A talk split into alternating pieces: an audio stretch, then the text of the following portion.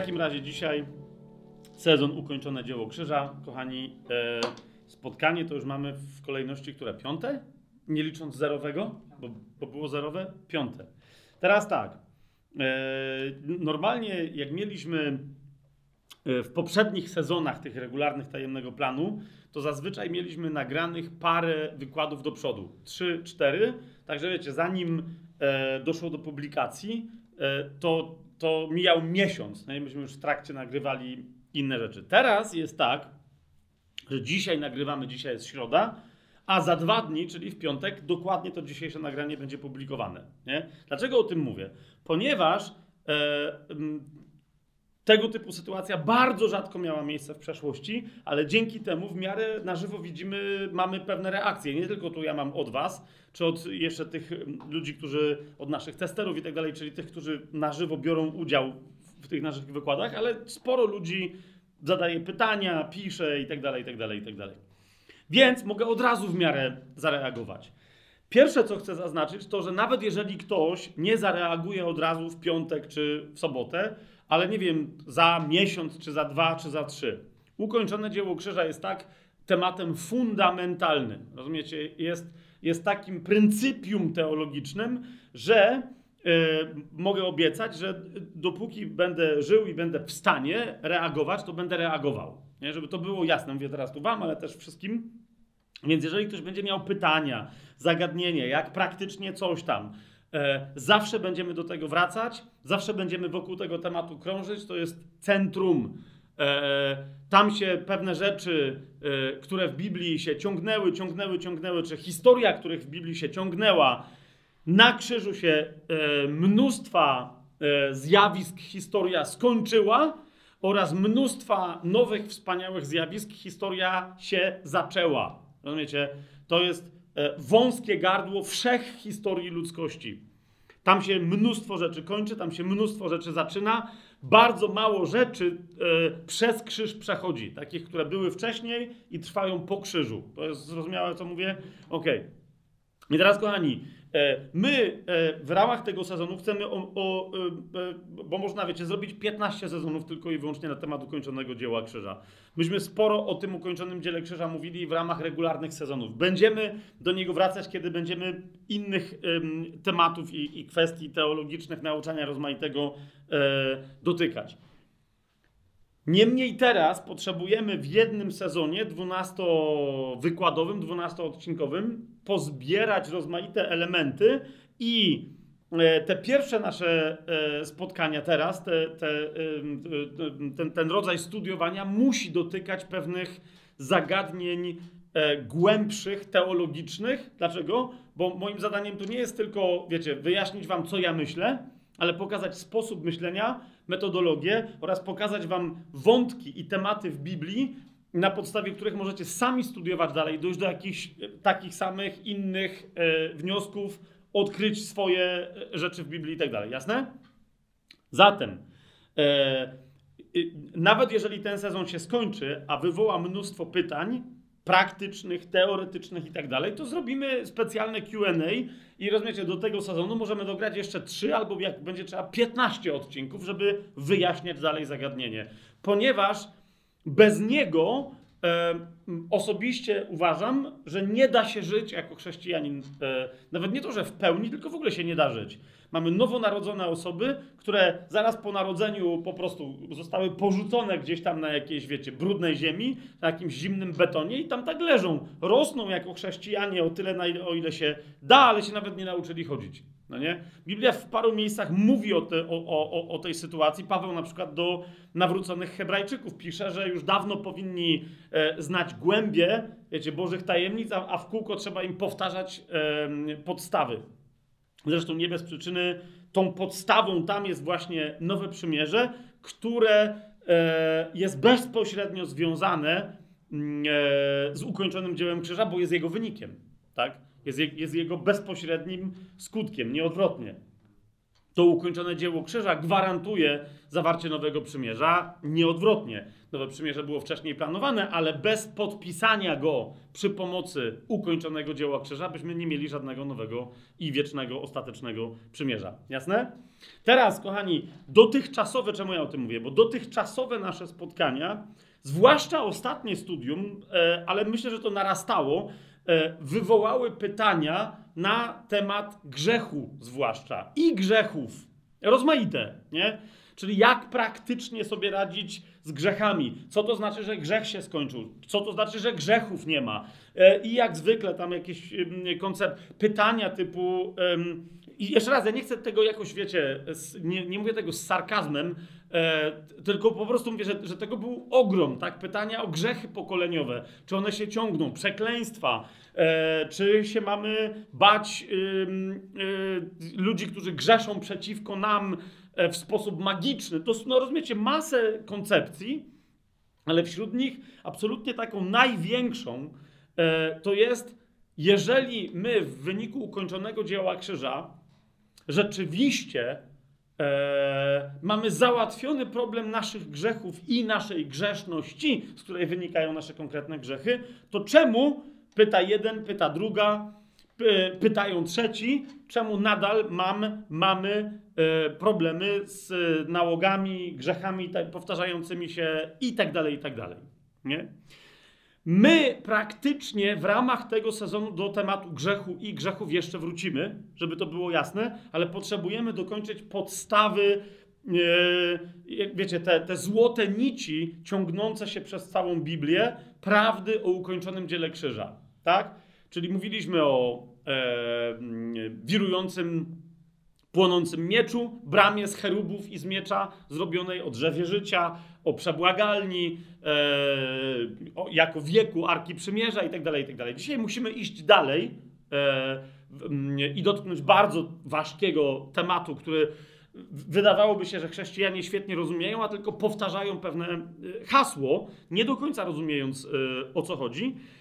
E, więc zanim my, bo rozumiecie, za jakieś dwa, najdalej trzy spotkania przejdziemy, te, to te nasze nauczania zamienią, zamienią się w bardzo praktyczne, rozumiecie, em, nauczania. Ale jeszcze raz, e, praktyczność tych nauczeń nie będzie polegać na tym, że skoro więc ukończone dzieło krzyża, to teraz masz magiczne rozwiązanie, takie, inne, wiecie o co mi chodzi, religia. Klucz, dlaczego my... E, studiujemy Słowo Boże coraz bardziej dogłębniej. Tak, tak wiecie, głębia przyzywa głębie, że Słowo Boże zacytuję. Ponieważ koniec końców odkryjemy, że ukończone dzieło krzyża jest tak bardzo ukończone, że Bóg już nie musi nic więcej robić, ponieważ wszystko, czego my dzisiaj w tym życiu potrzebujemy i w przyszłości potrzebujemy, już dla nas zrobił. Jeżeli my czegoś nie doświadczamy, to wynika to po pierwsze z tego, że nie wiemy, że jakaś rzecz dla nas jest zrobiona. Po drugie, kiedy wiemy, że jest zrobiona, to na przykład nie do końca wierzymy, wierzymy, że jest zrobiona, ale nie wierzymy, że ona jest dla nas osobiście, że to jest dla mnie zrobione. Po trzecie, kiedy już nawet w to uwierzę, dowiem się, że hej, to jest prawda, to wtedy jest pytanie, czy ja w to wie, mam poznanie, które mnie prowadzi do takiego rodzaju wiary, że ja przez tę wiarę, coś, co już Bóg dla mnie zrobił, mogę teraz po prostu przyjąć i zamanifestować w moim życiu jako fakt realny. To ma to sens, co ja mówię? Czyli mówimy o całym procesie, który, do którego Paweł nas non-stop nawołuje, procesie przemiany myślenia, odmiany umysłu, tak? E, otrzymujemy w ramach nowego narodzenia jako, jako e, rozumiecie, real, e, realizację obietnicy nowego przymierza, kiedy człowiek rodzi się na nowo z wiary, z łaski, przez wiarę w śmierci i zmartwychwstanie Chrystusa, w tego, który umarł i zmartwychwstał przez wiarę i zaufanie Jemu, otrzymujemy za darmo nowe serce i nowego ducha. Ale wszędzie Biblia nam powtarza, że, że, że my w tym nowym duchu i według tego nowego ducha możemy żyć, posługując się nowym sercem, pod jednym warunkiem, że uśmiercimy ciało, e, co dzięki temu nowemu sercu i nowemu duchowi jest możliwe, i przemienimy nasz sposób myślenia, bo jak nie, to będziemy przy pomocy starego sposobu myślenia wskrzeszać, rozumiecie, do starego życia stare ciało, które dawno powinno wisieć na krzyżu i tam, jeżeli nie wisieć martwe, to przynajmniej umierać, wisieć w agonii e, na krzyżu, zgodnie z tym, o czym nam mówi e, list do Rzymian, szósty rozdział. Jasne? Więc dlatego my, rozumiecie, a w jaki sposób my przemieniamy e, swoje myślenie? Studiując Słowo Boże, poznając prawdę, która wynika ze Słowa Bożego, ponieważ, e, e, ponieważ wiara rodzi się ze słuchania. Wiara, czyli, rozumiecie, nie wiara w rozumieniu takim, jak nam świat każe rozumieć wiarę. Nie? Irracjonalne podejście, zaufanie komuś lub czemuś bez żadnych dowodów. Wiara w Biblii jest przekonaniem racjonalnym, opartym na mnóstwie dowodów. Jest doświadczeniem, które ci daje wiedzę e, na temat tego, co jest niewidzialne oczami, tak? A więc masz innego rodzaju doświadczenie. To nie jest empiria sensualna, to nie jest, to nie jest doświadczenie zmysłowe, ale masz poznanie, które jest porównywalne do doświadczenia zmysłowego, które jest duchowe, a więc wiara jest przeświadczeniem opartym na dowodach duchowych. A one płyną, czy przynajmniej na dostrzeganie tych dowodów, co nas otwiera Słowo Boże, przez które słyszymy Boży głos, który nam otwiera oczy, abyśmy widzieli to, co niewidzialne. Amen? Dlatego pozostajemy w tym studium i wchodzimy głębiej, ale zanim dzisiejszy temat zacznę, bo po co całe to moje wprowadzenie? Otóż dla tych, którzy są niecierpliwi, którzy być może e, tym naszym studium na temat ukończonego dzieła krzyża będą pobudzeni, ale właśnie teraz mówią, ale co z moimi grzechami? Chcę wreszcie doświadczyć wolności. Kochani, mam dzisiaj ze sobą dwie książki i moja sugestia jest taka, jeżeli jest to twój e, problem, twoje wyzwanie, challenge aktualny, życiowy, z czymś tam się zmagasz i to e, jest związane z grzechem, z grzesznością twoją, przestań wreszcie walczyć. To, to, jest, to jest moja pierwsza rada, tak? I nawet w tym ludzie mówią, ale jak ja, co mam zrobić, żeby przestać walczyć? No po prostu przestań walczyć, nie? Przestań, e, przestań zmagać się ze swoją grzesznością. Jak, jak, pamiętam, jak kiedyś pierwszy raz to powiedziałem, e, przyszedł, a potem wyjaśniałem ukończone dzieło krzyża, ale pamiętam, przyszedł do mnie taki naprawdę już stareńki chrześcijanin ze łzami w oczach. On mówi, że jak usłyszał, że to powiedziałem, to chciał wyjść. Nie? No i przyjechał jakiś chłop, będzie głosił hiperłaskę, ile ja razy już to słyszałem, e, wolno wam robić co chcecie i tak dalej. Ale wytrzymał do końca, bo usłyszał krew Chrystusa, krzyż i tak dalej. Mówi, okej, okay, dobra, zobaczymy co się będzie działo. Nie? I rozumiecie, i przyszedł do mnie i mi powiedział, e, on, on naprawdę, to, on miał, nie wiem, z 90 lat, chyba kojarzysz o kim, o kim ja mówię, e, i, e, I mi powiedział, bracie Fabianie, bo to był, wiecie, taki, ten, ten, ten sposób wypowiedzi, mówi, bracie Fabianie, dla mnie, właśnie sobie zdałem sprawę z jednej rzeczy. Wydawało mi się, że jestem chrześcijanin. Inna rzecz, że to była, wiecie, pokora, ja mu potem tam, to była bardzo dobra rozmowa, ale w każdym razie powiedział, mi się wydawało, że ja jestem chrześcijaninem. Mówi, a cała moja definicja chrześcijaństwa to było za wszelką cenę zrobić wszystko, aby więcej nie grzeszyć ze względu na cześć dla mojego Pana. I mówi, całe życie to była moja definicja, właśnie sobie zdałem sprawę, że to była moja definicja chrześcijaństwa. Nie grzeszyć, zmagać się z grzechem, zrobić wszystko, żeby już więcej nie obrazić Pana.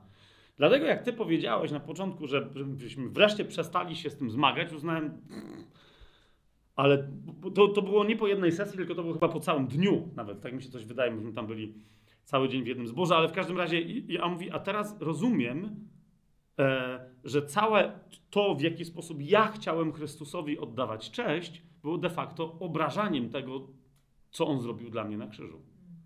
Bo mówi, jeżeli ja bym naprawdę wierzył w to, co on zrobił, a mówi, teraz wreszcie zaczęło to do mnie docierać, to wtedy właśnie pierwsze, co robię, przestaję ja zanieczyszczać i brukać doskonałość jego dzieła swoimi dalej wysiłkami, które nie mają sensu, wobec tego, jaki on skutecznie wysiłek podjął i w ramach którego jak ostatecznie, kompletnie dla mnie zwyciężył. Rozumiecie, o co mi chodzi? Teraz, em, więc, więc jeszcze raz wiem, przestań, przestań e, wymyślać kolejne swoje wysiłki, e, bo to się tylko zamieni w truciznę, e, a koniec końców w okultyzm legalistyczny, udający chrześcijaństwo, ale jeżeli chcesz wiedzieć w związku z tym, ale jak, jak w, to, w takim razie to wszystko porzucić, e, aby nie ugrząść w grzechu, w nałogach, tylko żeby naprawdę doświadczyć uwolnienia, to e, chcę dwie książki e, ci polecić, polecić. Czy wam? Pierwsza, e, ona wygląda na to, jakby była dzieł, książką na temat w ogóle ukończonego dzieła krzyża, ale nie jest. Nazywa się po angielsku It is finished, czyli wykonało się, i po polsku dokładnie tak samo się nazywa. Jest to książka późnego, że tak powiem, pastora Davida Wilkersona. Późnego, no bo jakby wiecie, wczesny David Wilkerson to jest e, krzyż i sztylet, tak? Jeżeli ktoś wie o jakiej postaci ja mówię. To jest książka, którą wydaje mi się, że nawet nie on ją składał. To jest zestaw jego ostatnich kazań, e, nie zupełnie ostatnich, ale które wygłosił pod koniec swojego życia. E, wydaje mi się, że jego syn złożył te kazania. E, on zresztą tu w przedmowie o tym pisze, że jego ojciec był ewangelistą, prorokował, był nauczycielem. Wiecie, ogromny wpływ wywarł nawet na, na moje życie przez, przez, wiecie, przez swoje książki. Ja myślę, że tutaj no, widzę po niektórych z was, że kiwacie głowami, no na moje też. No właśnie. A jego syn pisze tutaj w tej książce, mówi, e, mój ojciec był wychowany, zresztą e, o, o, tym też Derek Prince e, regularnie wspominał i się z tego nabijał, e, że w pewnym momencie Kościół Zielonoświątkowy po II wojnie światowej, ruch ogólnie zielonoświątkowy, nie chodzi mi o polski Kościół Zielonoświątkowy, chociaż może też, ale tego nie wiem. Ale jakby ogólnie, wiecie, kościoły identyfikujące się jako klasycznie zielonoświątkowe stały się strasznie legalistyczne. Nie? E, I e, Derek Prince się z tego często nabijał. Nie? On mówił, że czasami na przykład wieczorem e, z żoną lali sobie trochę wina, troszeczkę po lampeczce sobie pili, żeby walczyć z legalizmem. Więc rozumiecie o co chodzi, troszeczkę chyba przesadzamy w legalizmie. Jego syn, syn Davida Wilkersona stwierdził, że mimo, że on doświadczał cudów, znaków, rozmaite rzeczy się działy, był wciąż styrany, po prostu mówiąc e, krótko, przez legalizm.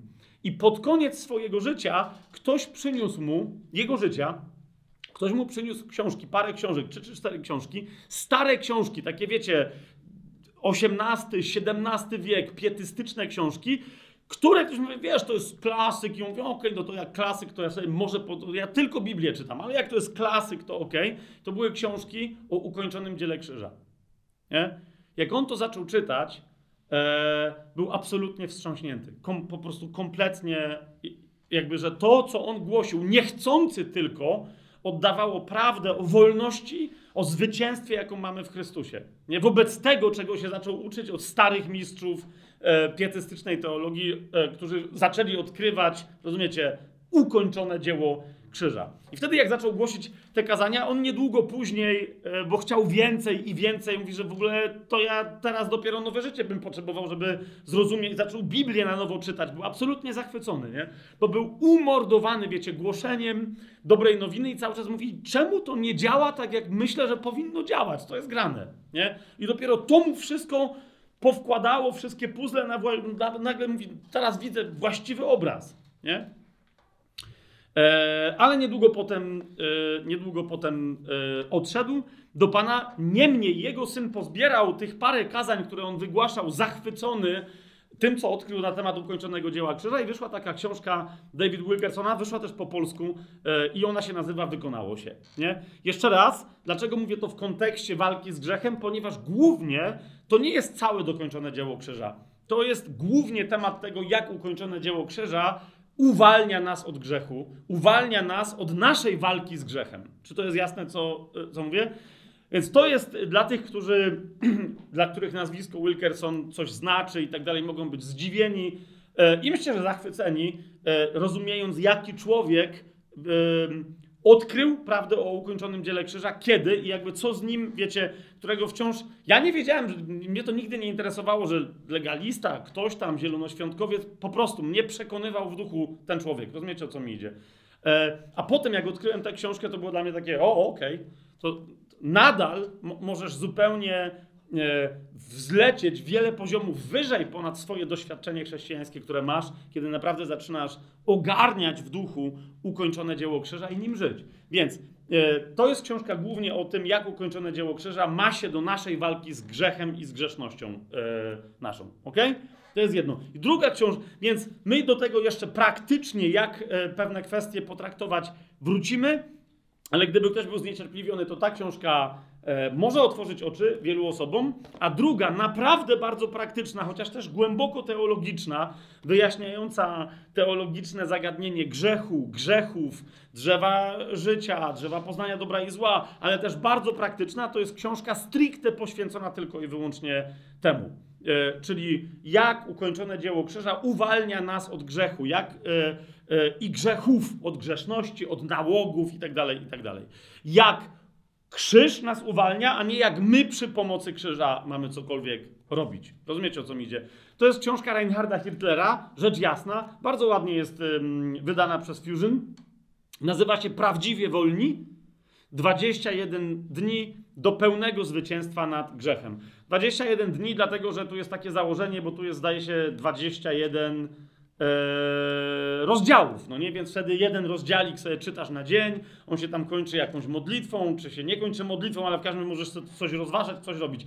Więc to mogą być trzy tygodnie twojego życia, ale to może być jedno posiedzenie, jak kiedyś dla mnie było i, i, i tyle. Y, znajdziesz tam brakujący element, nagle stwierdzisz, aha, bo w Duchu Świętym to wszystko, my to wszystko wiemy, tylko nasz sposób myślenia jest wciąż nieprzemieniony. Jasne? Ale gdyby ktoś potrzebował stricte ten problem swojej grzeszności, swoich grzechów, liczba mnoga, e, podjąć i się wreszcie z nim rozprawić, a w każdym razie wejść na ścieżkę wreszcie, rozumiecie, takiego pełnego spokoju, poczucia, że to jest do przejścia bardzo szybko, to tę książkę także wraz z książką Davida Wilkersona polecam. Ona nie mówi znowu o w ogóle ukończonym dziele krzyża, tylko mówi o tym, jak ukończone dzieło krzyża ma się do rozwiązania problemów naszej grzeszności, naszego grzeszenia, naszych grzechów.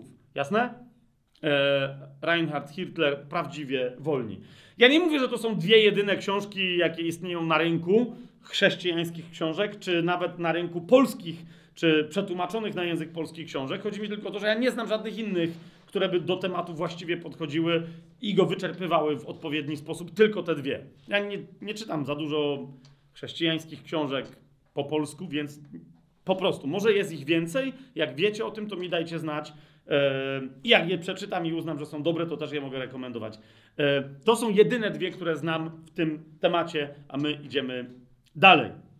Otóż, kochani, e, dużym zagadnieniem teologicznym, które na dzisiaj tylko skrótowo podejmiemy, e, głównie po to, żeby sobie e, zdać sprawę z tego, czego nie wiemy w tym temacie, bo zazwyczaj nam się wydaje, że wszystko w tym temacie wiemy.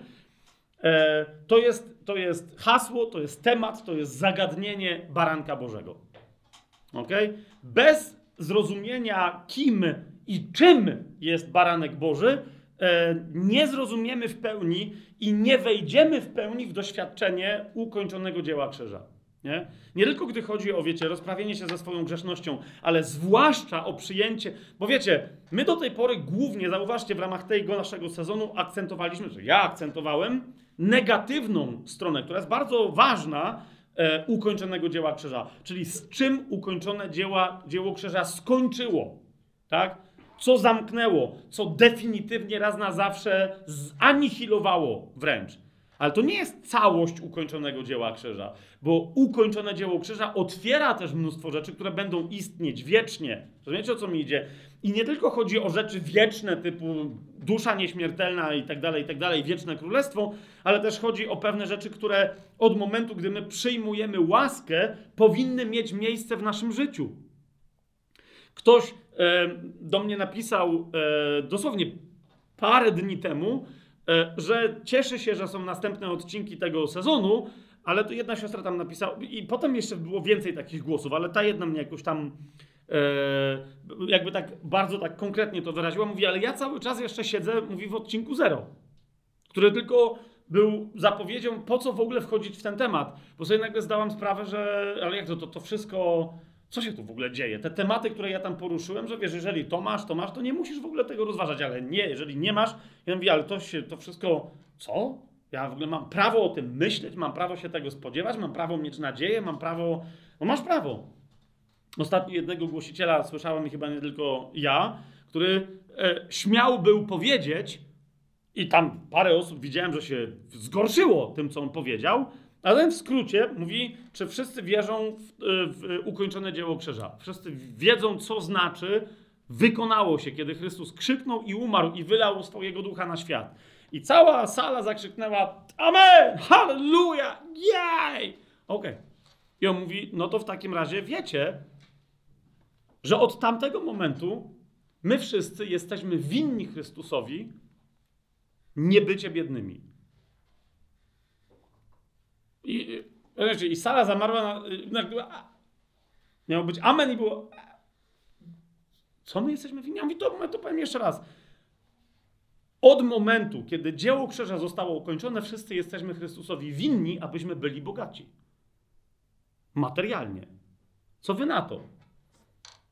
I znowu, ale mówi, hej, jeżeli on poniósł na krzyż wszystkie nasze słabości, wszystkie nasze niedomagania, całe nasze ubóstwo, jak język hebrajski w paru miejscach mówi wyraźnie, to co to znaczy? To znaczy, że temat naszego ubóstwa jest raz na zawsze zamknięty. Mamy wszystko, e, nowy, nowe przymierze nam mówi o tym, co jest potrzebne do życia i do pobożności. Wiecie, co to oznacza? Mieć ponad to, żeby żyć godnie, aby jeszcze wspierać sieroty, e, wdowy i tak dalej, i tak dalej. Mówi, masz tak? Bo jeżeli nie, to nie krzycz mi amen na moje pytanie, czy rozumiesz i żyjesz ukończonym dziełem krzyża. Po prostu. I teraz e, jeszcze raz, zauważcie, to, to jak, jak, to było sprytnie zadane pytanie, nie wywołujące w ludziach chciwości, tylko jakby rodzaj takiego dziwnego duchowego poczucia winy wręcz, nie? Jesteś winny Chrystusowi, żeby uczcić Go przynajmniej zamożnością w swoim życiu, służebną, ale swoją zamożnością, bo On ci to wysłużył na krzyżu. Jeżeli nie jesteś dzisiaj osobą zamożną, w zdrowym rozumieniu tego słowa, jeszcze raz, niech mnie nikt nie chwyta za słówka, rozumiesz, to, jesteś, to, to znaczy, że, że obrażasz Chrystusa. I teraz patrzcie, co się dzieje. Eee, I z każdym aspektem naszego życia, serio, yy, tolerujesz, to, tolerujesz chorobę w swoim życiu? Tolerujesz chorobę w swoim otoczeniu? Dzisiaj słyszeliśmy, jedna siostra, która z nami siedzi, powiedziała tak, z jakiegoś chłopa zupełnie nie znała, przywiózł jej ziemniaki, stękał przy dźwiganiu, e, pa, e, zmęczony pan jest, nie tylko mnie bolą kolana. No tak było? Czy mogę się pomodlić? Ale owszem, dzień, ale nie, teraz na miejscu trzy sekundy w imieniu Jezusa, bach, przyszedł SMS do drugiej siostry, ty, chłop jest uzdrowiony, bo się okazało, że to e, tata znajomego coś tam, tak? To jest dokładnie to.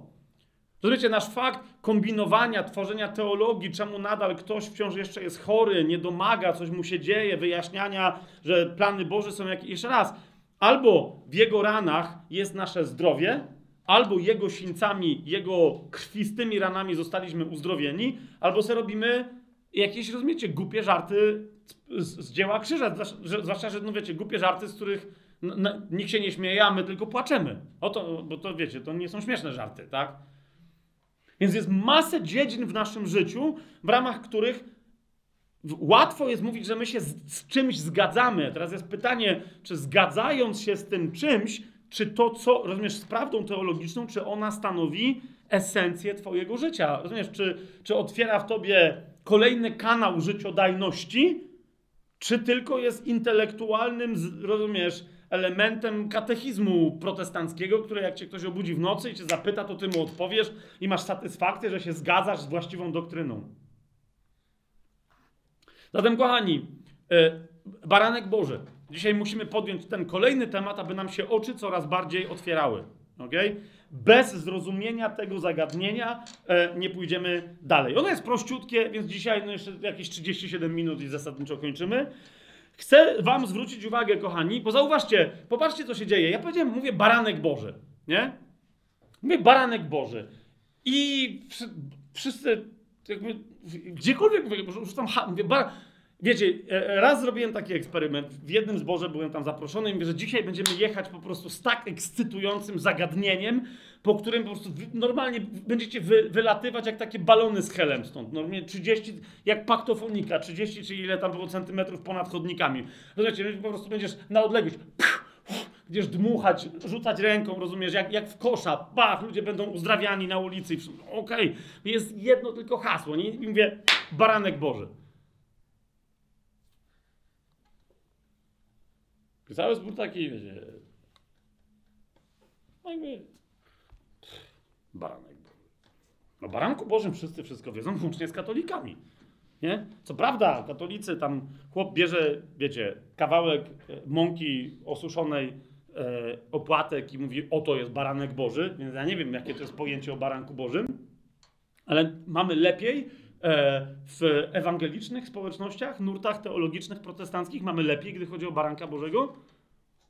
Zauważcie, cała Biblia kończy się przedstawieniem Chrystusa jako triumfującego baranka Bożego. Ok? Jak zapytasz kogoś, ja was teraz zapytam, nie odpowiadajcie mi, tylko ja was teraz zapytam, ale dlaczego? No to ludzie mówią, no bo przecież to jest baranek Boży, który gładzi grzech świata. No. Powiedział Jan Chrzciciel raz i potem powtórzył, to jest baranek Boży, dwa.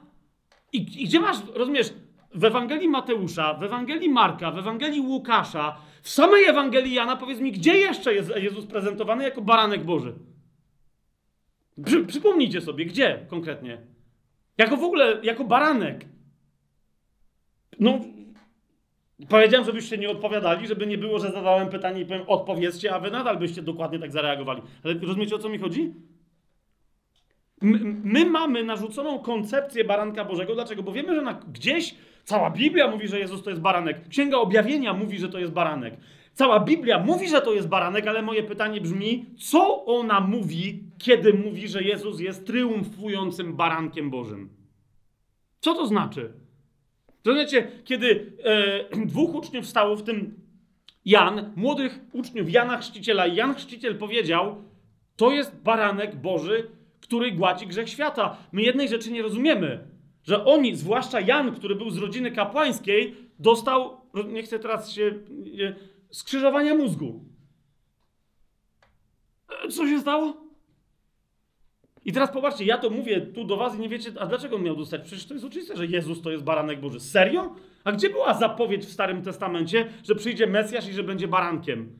Gdzie w Starym Testamencie, ja już ostatnio o tym wspominałem, masz mowę o tym, że baranek to jest jakaś ofiara, która stricte jest poświęcona temu, żeby gładzić grzechy. Rozumiecie? A już zwłaszcza grzech całego świata, w jaki... Co? Zwłaszcza, że jeżeli coś gładzi grzech, to znaczy, że powoduje, że go już więcej nie ma. Jaki baranek miał coś takiego zrobić? O kogo, o co chodzi? Rozumiecie, baranek był tak powszechnie stosowaną ofiarą, tak powszechnie stosowaną ofiarą. Ofiara nieustająca w świątyni była ofiarą, w ramach której składało się dokładnie baranki rano i wieczorem. Rozumiecie? To nie był baranek, to były baranki. Rozumiecie, setki tysięcy, tyś, miliony baranków oddało życie, żeby utrzymać ciągłość ofiary.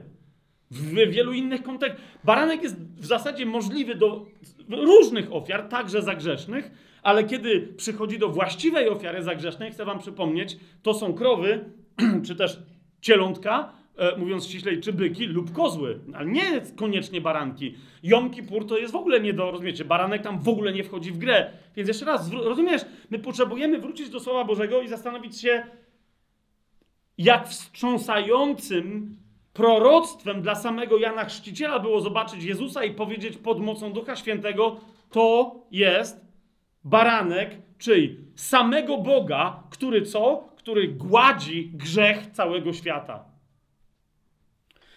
Kochani, e, dopiero Księga Objawienia pokazuje nam Jezusa w zasadzie tylko i wyłącznie jako baranka. Z, z, zwróćcie proszę uwagę ze mną na to. Nawet jeżeli nam to troszeczkę dzisiaj przedłuży do 39 z 37 minut na nasze studium. Otwórzcie sobie Księgę Objawienia. Zobaczcie, absolutny triumf, centrum wszechświata to jest to wydarzenie. Piąty rozdział Księgi Objawienia. I jeżeli ktoś chce więcej nauczania na ten temat, no to ostatni sezon yy, 15 tajemnego planu regularny był poświęcony w całości Księdze Objawienia. I tam o tym mnóstwo mówimy także o dokładnie tym wydarzeniu, co tutaj się wydarzyło w piątym rozdziale. Ale, więc nie będę tu się rozwijać, tylko, tylko przypominam. Zobaczcie, piąty rozdział, w ramach którego Pan trzyma księgę, już ci, którzy 15 sezonu wysłuchali, albo którzy brali w nim udział, wiedzą, co to za księga. W sensie Bóg trzyma księgę i mówi, kto mi ją otworzy, i nie ma nikogo. I ponieważ wiemy, co to jest za księga, E, jeżeli nikt jej nie otworzy, to wiemy, co to oznacza, i dlatego Jan płacze. Na co w piątym wersecie jeden ze starszych mówi do niego: Nie płacz. Oto zwyciężył, już zwyciężył lew z pokolenia Judy, korzeń Dawida, aby otworzyć tę księgę i złamać siedem jej pieczęci. Na co? Rozumiecie, bo to jest introdukcja baranka. Tutaj, przedstawienie go. Rozumiesz? Wprowadzenie na scenę. I zauważcie, zdumiewająca historia. Mówi mu starszy, że zwyciężył lew. Na co rozgląda się Jan i mówi, to gdzie on jest? Szuka Aslana. Mówiąc językiem C.S. Lewisa. A co widzi? Szósty werset. I zobaczyłem, a oto między tronem i czterema stworzeniami i między starszymi stał baranek jakby zabity, ale my wiemy, że no nie zabity, bo zmartwychwstały. Dlaczego e, e, w tym miejscu Słowo Boże mówi jakby zabity? Ponieważ to jest baranek, który został zabity w ramach swojej śmierci, wylał całą swoją krew i nigdy jej nie odzyskał, bo mu jest już niepotrzebna. Zmartwychwstał w ciele i w kościach, w nowym duchowym ciele, ale bez krwi i dlatego jest z punktu widzenia ciała i krwi, w którym jeszcze E, rozumiecie, to widzenie ma Jan, bo on jest jeszcze ciałem i krwią, tak? On widzi baranka, który jest jakby zabity, bo nie ma krwi. Więc zobaczyłem, stał między tymi stworzeniami starszymi stał baranek, jakby zabity, który miał siedem rogów, siedmioro oczu, które są siedmioma duchami Boga posłanymi na cały świat. No i słyszymy, że on wziął księgę, zaczął tam, potem wiemy, że łamać jej pieczęci, ale zobaczcie, co się dzieje. To jest kolejny bardzo istotny element. Wtedy rozpoczyna się śpiewanie tak zwanej nowej pieśni. Dlaczego mówię tak zwanej? Bo to nie jest, wiecie, no mieli śpiewnik, ale akurat wymyślili nową piosenkę, no nie? Tylko zapowiedź tej pieśni znajduje się w Starym Przymierzu. Dzisiaj o tym będziemy mówić. Mówi Biblia, że się pojawi nowa pieśń Izajasz prorokuje, że się pojawi nowa pieśń, i na końcu Biblii nagle słyszymy, to jest ta nowa pieśń, która miała się pojawić. Jak ona brzmi? Zauważcie, to jest pieśń na cześć baranka. Godzien jesteś. Oni śpiewają, oni, zauważcie, w ósmym wersecie upadają przed barankiem, oddają mu cześć jako Bogu i śpiewają: Godzien jesteś wziąć księgę i otworzyć jej pieczęci, ponieważ zostałeś zabity i odkupiłeś nas dla Boga przez swoją krew z każdego plemienia, języka, ludu i narodu. I uczyniłeś nas dla naszego Boga królami i kapłanami i będziemy królować na ziemi. Potem dołączają się yy, yy, aniołowie do, do wszystkiego, do tej pieśni w 12 wersecie, zaczynają mówić donośnym głosem: Godzien jest, jeszcze raz, żeby nie było, yy, że nie wiadomo o kogo chodzi, godzien jest baranek zabity wziąć moc i bogactwo, i mądrość, i siłę, i cześć, i chwałę, i błogosławieństwo. Jakby jeszcze ktoś miał wątpliwości, czy baranek, Mesjasz Jezus, który jest królem królów i panem panów, czy jest Bogiem. To wiecie? E, bo wciąż są rozważania, bo Jezus powiedział, że on, e, że synowi należy się taka sama cześć jak ojcu, i potem jest, ale to jest doksa, to nie jest coś tam, to jest greckie słowo. To sobie sprawdź te wszystkie słowa greckie tutaj. Ok? Czy brakuje tu jakiegoś, które by mówiło o chwale należnej wyłącznie Bogu? Ok? Baranek, syn Boży, jest nie tylko jakimś synem, ale jest Bogiem wcielonym. A wszelkie stworzenie, trzynasty werset, które jest w niebie i na ziemi, i pod ziemią, i w morzu, i wszystko, co w nich jest, słyszałem, jak mówiło, zauważcie, zasiadającemu na tronie i barankowi błogosławieństwo i cześć i chwała i moc na wieki wieków. Ok? I teraz ten baranek okazuje się być królem, zwycięzcą, lwem Judy zwycięskim, ale on, rozumiecie, jego prawdziwa postać w niebie jest postacią baranka Bożego. Wiecie, jak Jan mówi, oto jest baranek Boga, bo, my mamy to baranek Boży, ale w języku greckim dosłownie tam się pojawia rzeczownik w genetywie, nie? To jest baranek czyj? Boga. Tam nie ma przymiotnika Boży, no nie? Że tu jest chlebek Boży, jak to w Białym Stoku, wiecie o co mi chodzi, no nie? A tu jest Boży człowiek, a tu jest Boże coś tam, ogłoszenie parafialne, tak? Nie, to jest baranek Boga, Okay? Jest Bóg, obok niego siedzi baranek. To jest jeden, jedyny wyjątkowy baranek, który jest Boga i cytując Jana, e, jednocześnie też jest Bogiem. W Księdze Objawienia w siódmym rozdziale, e, dalej od dziewiątego wersetu, dalej widzimy, jak jest uwielbiany baranek. W dziesiątym wersecie zwłaszcza czytamy, że tam no, ci, którzy tam przyszli, Mm, tłum cały, który stał przed tronem i przed barankiem, wołają donośnym głosem. To jest siódmy rozdział Księgi Objawienia, dziesiąty werset. Zbawienie należy do naszego Boga, zasiadającego na tronie i do baranka. Yy, wszyscy aniołowie, którzy tam stali i tak dalej, wszyscy upadają przed tronem, oddają pokłon Bogu i mówią Amen. Błogosławieństwo i chwała, i mądrość, i dziękczynienie, i cześć, i moc, i siła temu naszemu Bogu na, yy, na wieki wieków. Amen. E, ten się tam potem pyta, ci co tu przyszli, kto to jest?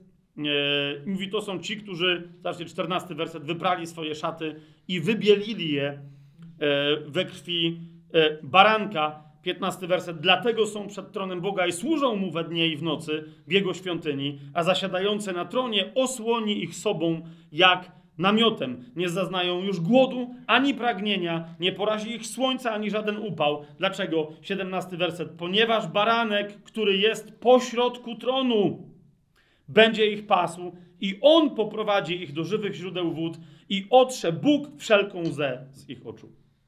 Widzicie to cały czas. E, Księga Objawienia, przeskoczmy już do końca tejże księgi, 17 rozdział słyszymy, że jacyś szaleńcy na ziemi pomyślą sobie, że da się walczyć z barankiem. To jest 17 mm, e, rozdział, 14 werset, to są poplecznicy e, antychrysta.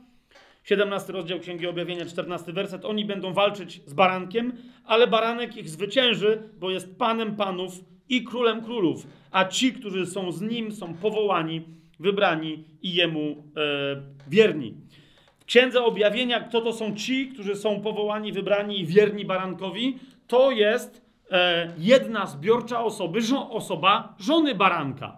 Baranek Boga, ten baranek Boży, którego zobaczył Jan Chrzciciel i powiedział, to jest baranek Boga, ma żonę. I nią jesteśmy my wszyscy razem jako jedna zbiorcza osoba, Kościół chwalebny. W 19 rozdziale od 7 wersetu czytamy: Cieszmy się i radujmy, i oddajmy mu chwałę, ponieważ nadeszło wesele baranka, a jego małżonka się przygotowała. I dano jej ubrać się w bisior czysty i lśniący, bo bisior to sprawiedliwość świętych. I powiedział mi, pisze Jan, napisz błogosławieni, czyli szczęśliwi, którzy są wezwani na ucztę weselną baranka. I jeszcze powiedział mi, to są prawdziwe słowa samego Boga. I wreszcie w 21 rozdziale 14 werset razem ze mną e, przeczytajcie, zobaczcie. E, do tego stopnia Jezus e, jest utytułowany tytułem baranka, że nawet kiedy jest ewidentnie mowa o apostołach, których on sobie wybrał, oni już tu nie są nazywani apostołami Jezusa, nie są nawet nazywani apostołami Mesjasza, Chrystusa, tylko są nazywani kim? Apostołami baranka. W 21 rozdziale w 14 wersecie, kiedy się dowiadujemy, że ich imiona będą wypisane na, e, na murach, na, na bramach, e, na fundamentach, przepraszam, Nowego Jeruzalem, czytamy, mur miasta miał 12 fundamentów, a na nich 12 imion kogo? 12 apostołów baranka. Widzicie to, nie? Wiadomo, że to jest Jezus, ale teraz chodzi mi o to, że on w duchu jest barankiem. Dalej, zobaczcie, 21 do 23 wersetu w tym 21 rozdziale. 12 bram to 12 pereł, każda brama była z jednej perły, a rynek miasta to szczere złoto, jak przezroczyste szkło, ale świątyni w tym mieście już nie widziałem, bo jego świątynią jest Pan, Bóg Wszechmogący oraz baranek, bo on jest cały czas, wiecie, siedzi w pośrodku tronu. Tak? a miasto nie potrzebuje słońca ani księżyca, aby świeciły w nim. Dlaczego? Bo oświetla je chwała Boga, a jego lampą jest baranek. On jest źródłem światła. Ja jestem światłością świata. On jeszcze za swojego e, pierwszego pobytu tutaj na ziemi wyraźnie powiedział. No i wreszcie Księga Objawienia, 22 rozdział, od pierwszego do trzeciego wersetu. Jan mówi, że tam ten, kto mu to wszystko pokazywał, e, pokazał mi czystą rzekę wody życia. Przejrzystą jak kryształ, wypływającą z tronu Boga i baranka. Jeszcze raz, rozumiecie o co idzie? E, Bóg jest trójcą, nie będziemy teraz tego wątku e, rozwijać. E, i, i, I za każdym razem, kiedy więc osoby tej trójcy są pokazywane w Biblii, tytuł Ojca jest wymienny z Bogiem. Ale to nie znaczy, że tylko On jest Bogiem. On inaczej, jakby tylko On był Bogiem, to kto miałby zasiadać na Jego tronie razem z Nim, nie będąc Bogiem. Rozumiecie? Trochę absurdalne historie. Zatem mamy czystą rzekę wypływającą z tronu Boga i baranka. I w trzecim wersecie czytamy, że tam, no bo tam drugi werset opowiada, co tam się dzieje z y, drzewem życia.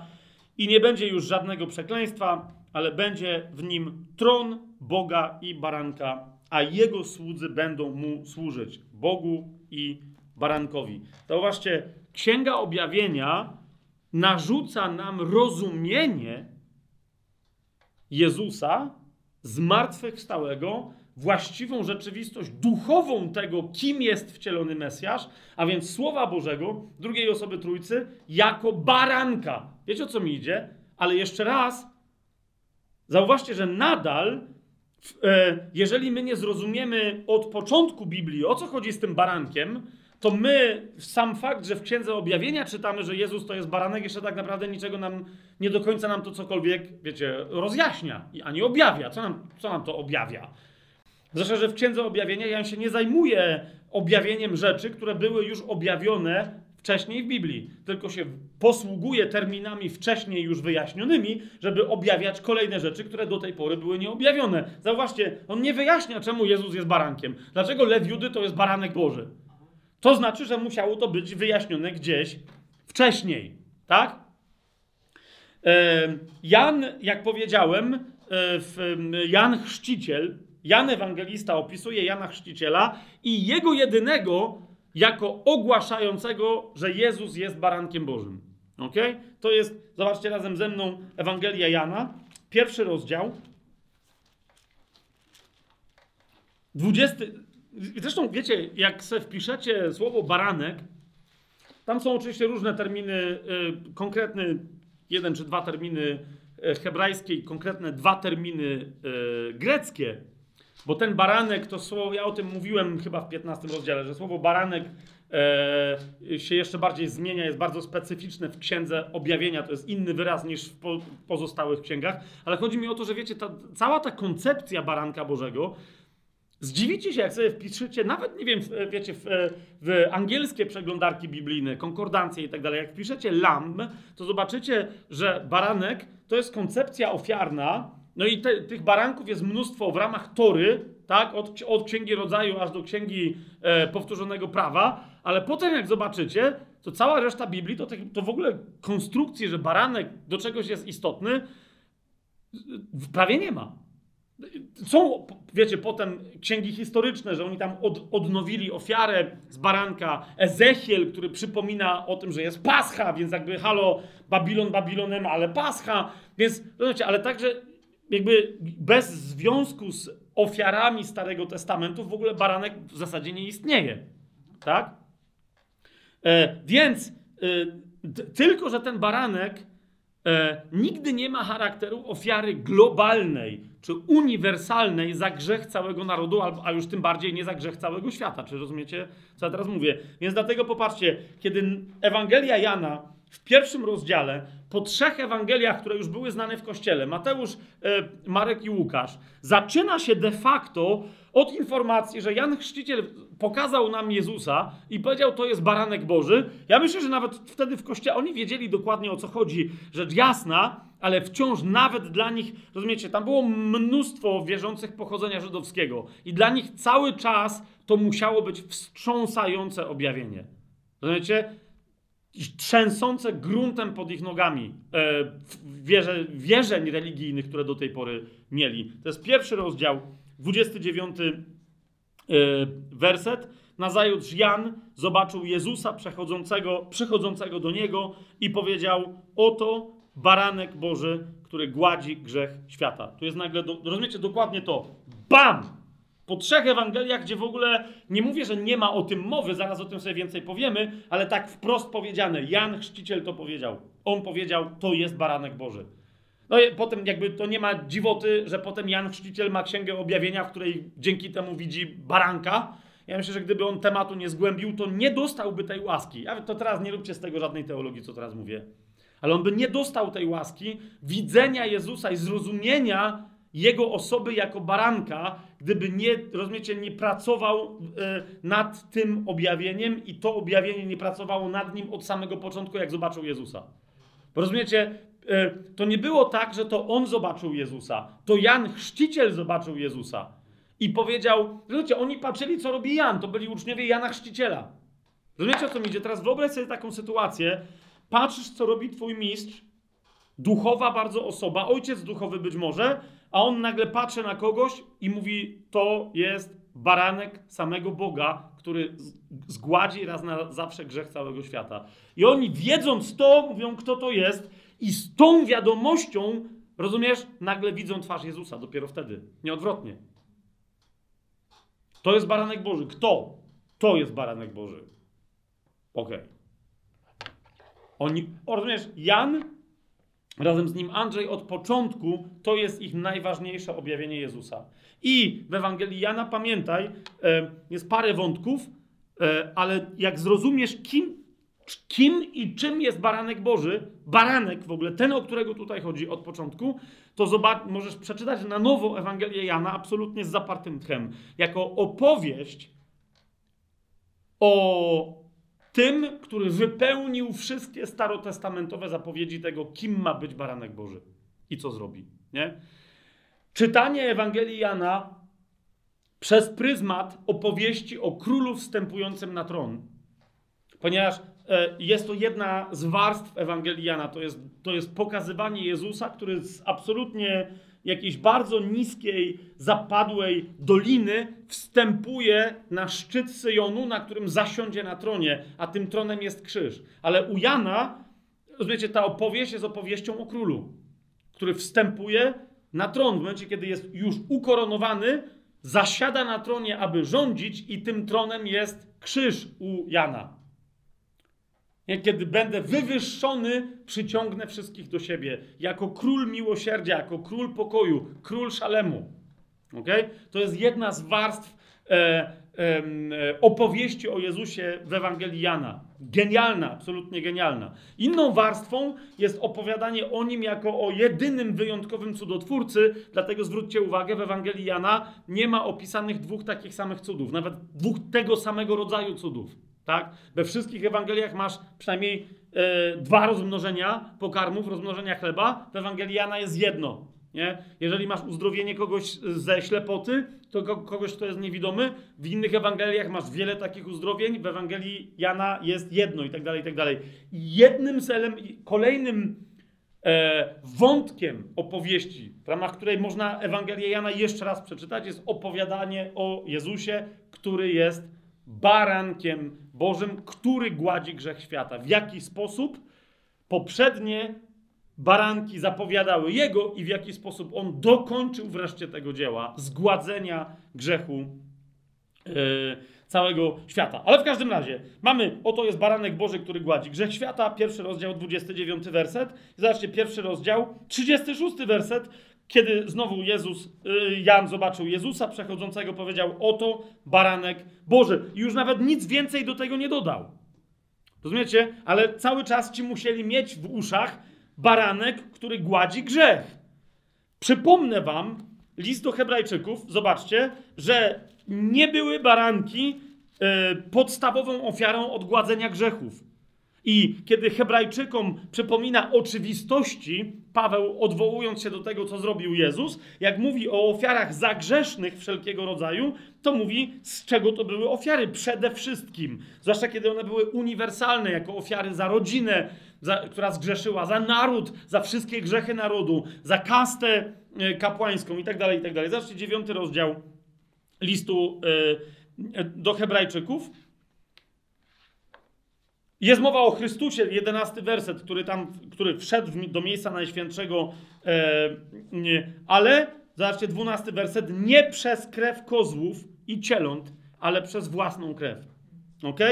I potem trzynasty werset jeszcze raz powtarza, jeżeli bowiem krew wołów i kozłów oraz popiół z jałówki, którymi skrapia się nieczystych, uświęca aż do oczyszczenia ciała i tak dalej, i tak dalej. Jeszcze raz zauważcie, krowy, byki, ok? Cielęta, kozły.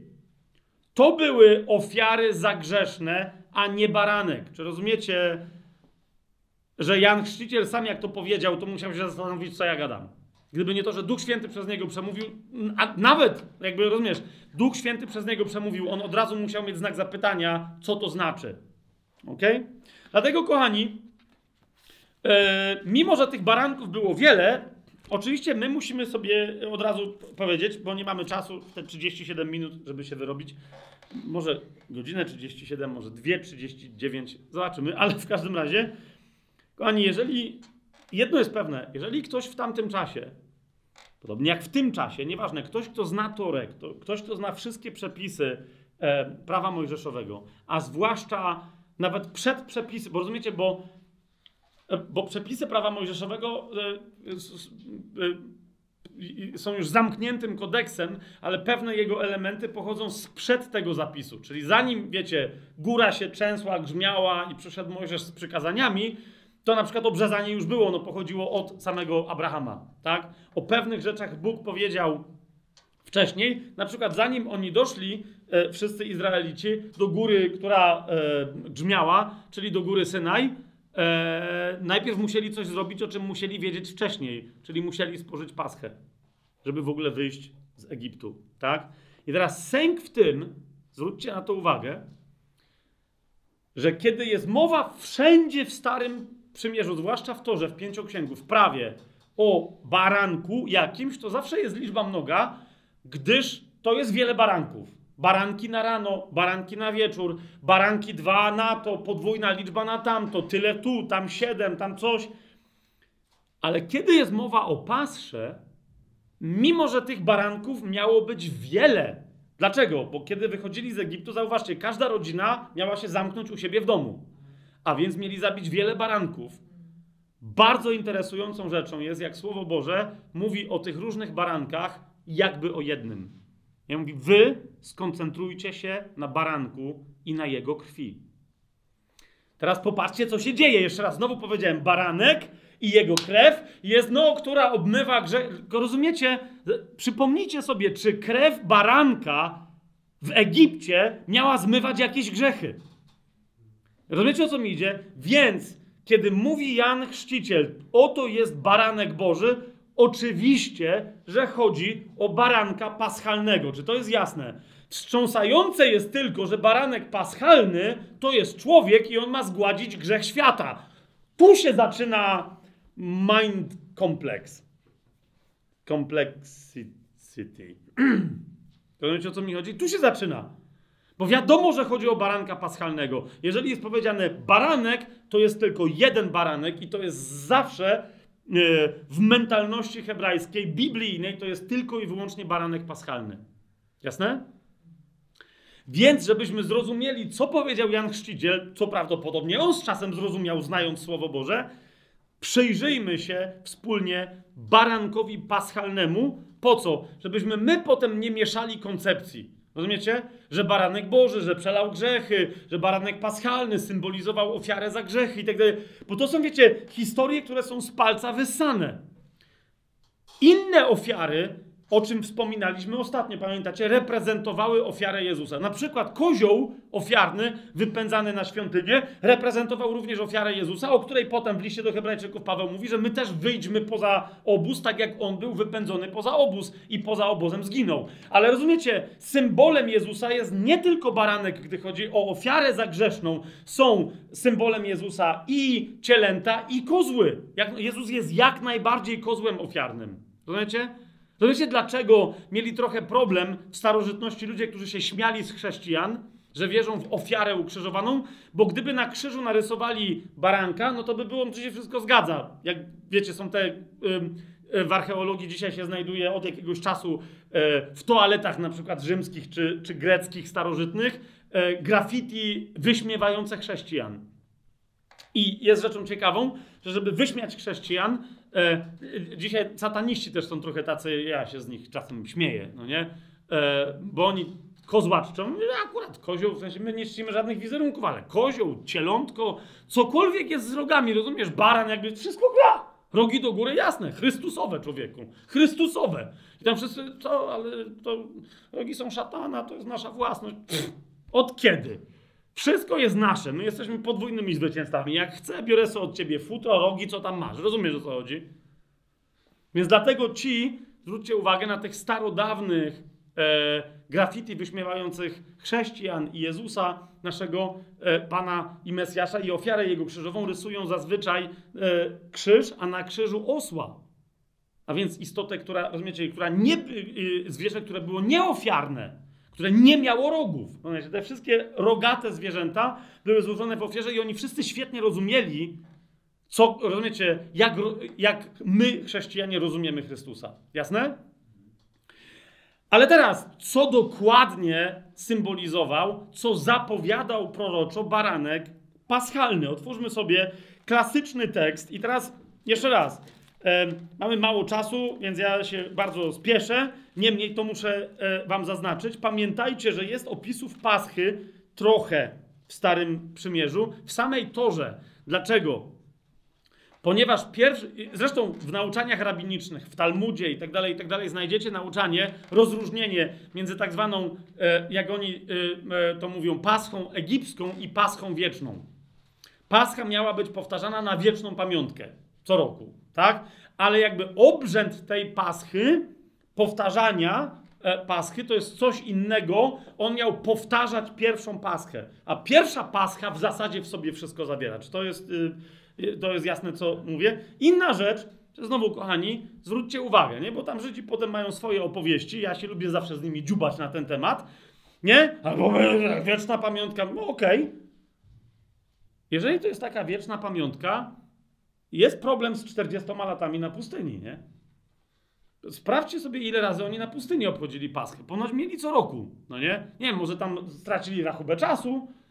No, Bóg cudownie sprawił, że przez 40 lat ubrania im się nie psuły ani buty. No, pamiętacie to? Więc może myśleli, że rok nie minął, ale jest tylko jedno wspomnienie pamiątki, dokładnie tam, gdzie się najbardziej bali, czyli spod góry Synaj.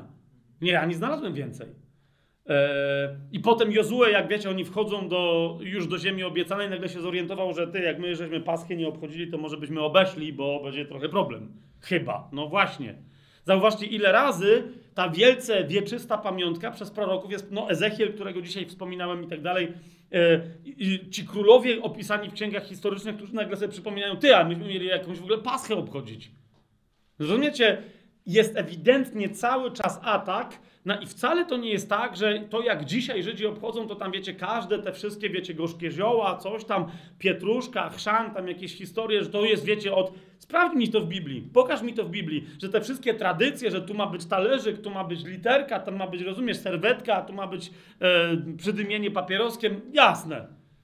Ile z nich to są tradycje ludzkie? Kiedy one były wymyślane, a które są naprawdę opisane w Biblii?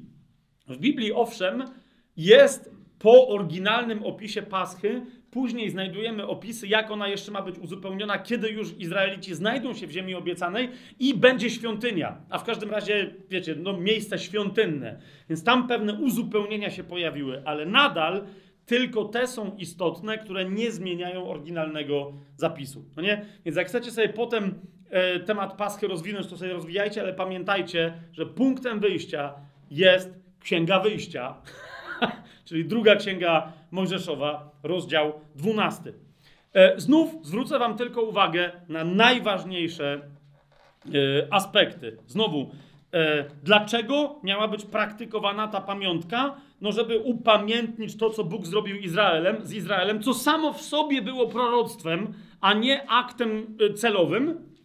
Y, czyli o który bezpośrednio Bogu chodziło, tylko cud tego, co Bóg zrobił zaraz po Pasrze, był nadal zapowiedzią właściwego cudu, który nadejdzie, o czym sobie dzisiaj mam nadzieję, że zdążymy powiedzieć. Ale sama Pascha była zapowiedzią nadejścia baranka Bożego, dlatego w jej centrum jest baranek.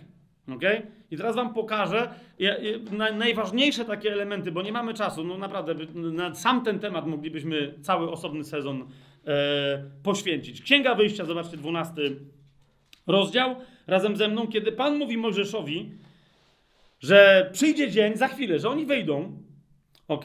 Ale mówi, najpierw musicie zjeść kolację specjalną, tak? A centrum tej kolacji ma być y, jedzenie baranka. To w 12 rozdziale drugiej Mojżeszowej w Księdze Wyjścia od pierwszego wersetu czytamy tak. Jachwę powiedział jeszcze do Mojżesza i Aarona w ziemi Egiptu. Ten miesiąc będzie dla was początkiem miesięcy. Będzie dla was pierwszym miesiącem roku.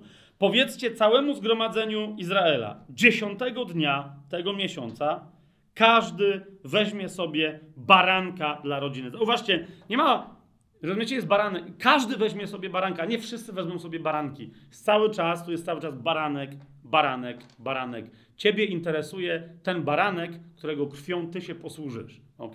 Baranek. Każdy weźmie sobie baranka dla rodziny. Jednego baranka dla domu. A jeśli rodzina jest zbyt mała, aby zjeść całego baranka, niech dobierze go razem z sąsiadem, który jest najbliższy jej domu, według liczby dusz, naliczywszy tyle osób, ile mogłoby zjeść jednego baranka. Nie? Chodzi o, jest cały czas jeden baranek. Skupcie się na jednym baranku. I teraz, i teraz, kochani, zaczynamy, tak? W piątym wersecie, czy co, co to ma być za baranek? Rozumiecie, Bóg cały czas każe im robić rzeczy, które później się wyjaśnią w Chrystusie. Oni mają nie znać proroctwa na pamięć, rozumiecie, w tekstach. Oni mają powtarzać pewne rzeczy, które później ktoś przyjdzie i powie jedno słowo, a oni powiedzą: Aha! A! Więc dowiadujemy się, wasz baranek ma być bez skazy, jednoroczny samiec. E, z tego powodu, rozumiecie, niektórzy uważają, że to jest tak precyzyjne proroctwo, że Jezus, e, są takie koncepcje teologii, według mnie to nie jest aż tak istotne tutaj, bo to znaczenie tej jednoroczności jest inne, ale nie, nieważne. Niemniej niektórzy są aż tak bardzo spięci, że mówią, Jezus prawdopodobnie, kiedy się objawił, zaczął działać publicznie, musiał umrzeć w ciągu jednego roku, ponieważ musiał być jednorocznym e, barankiem, bez skazy, nie? Tu jeszcze raz nie do końca o to chodzi, ale nie będę teraz z tym dyskutować. Dla nas jest istotne co? Że ma to być baranek bez skazy. Rozumiecie? I oni naprawdę brali te baranki i sprawdzali, czy tam nie, wiecie, czy on nie jest kulawy. Potem zresztą Pan w księdze Malachiasza na przykład i w innych miejscach zarzuca im, że dajecie najgorsze te baranki. A jakie miały być? Nie? Miały być bez skazy, najlepsze możliwe, jakie macie, bez plamy. To miał, miał być biały baranek. Jego futro, to się tak nazywało baranków? Yy, runo. No, okay, dobra, runo się nie znam na hodowli zwierząt, ale no wiecie o co mi chodzi. Całe to, co tam, tą wełnę, co mają, miało być śnieżno-białe, bez żadnej plamki. Miał być sprawny, żadna noga nie miała być kulawa, wiecie, nie miał mieć zranionego kopyta i tak dalej, i tak dalej. Miał być ładne rogi i tak dalej, e, i tak dalej. E, czego to miało być symbolem? Oczywiście bezgrzeszności Chrystusa, tak? I co do tego nie mamy żadnej wątpliwości. Po pierwsze, tak nam Chrystusa przedstawia, sam się tak Chrystus przedstawia, e, Słowo Boże nam go tak przedstawia. W liście do Hebrajczyków czytamy, że to było konieczne, aby złożył odpowiednią ofiarę. W liście do Hebrajczyków w siódmym rozdziale chociażby e, czytamy, w siódmym rozdziale, w dwudziestym szóstym wersecie, takiego to przystało nam mieć najwyższego kapłana świętego, niewinnego, nieskalanego. E, to, rozumiecie, tu w języku greckim pojawiają się te same technicznie wyrazy, dlatego tu macie, zobaczcie, kolejne zdumiewające stwierdzenie. Kapłan miał składać niepokalaną ofiarę, niczym nieskalaną, niezbrudzoną. Jasne to jest? A on tu mówi, ta, nam przyszło mieć takiego kapłana, że on sam był niepokalany, jak ofiara, którą miał złożyć. Czemu? Bo złożył ofiarę z samego siebie.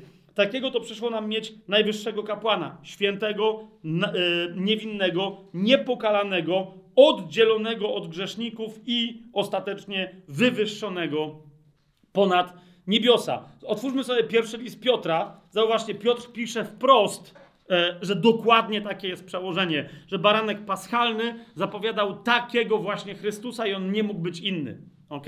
A więc, kiedy będziemy się przyglądać barankowi paschalnemu, dowiemy się czegoś na temat misji Jezusa. W pierwszym liście Piotra, w pierwszym rozdziale od 18 wersetu Piotr mówi, że wiemy, że, albo przynajmniej powinniśmy wiedzieć, że nie tym, co zniszczalne, nie srebrem lub złotem zostaliście wykupieni z waszego marnego postępowania przekazanego przez ojców, ale czym?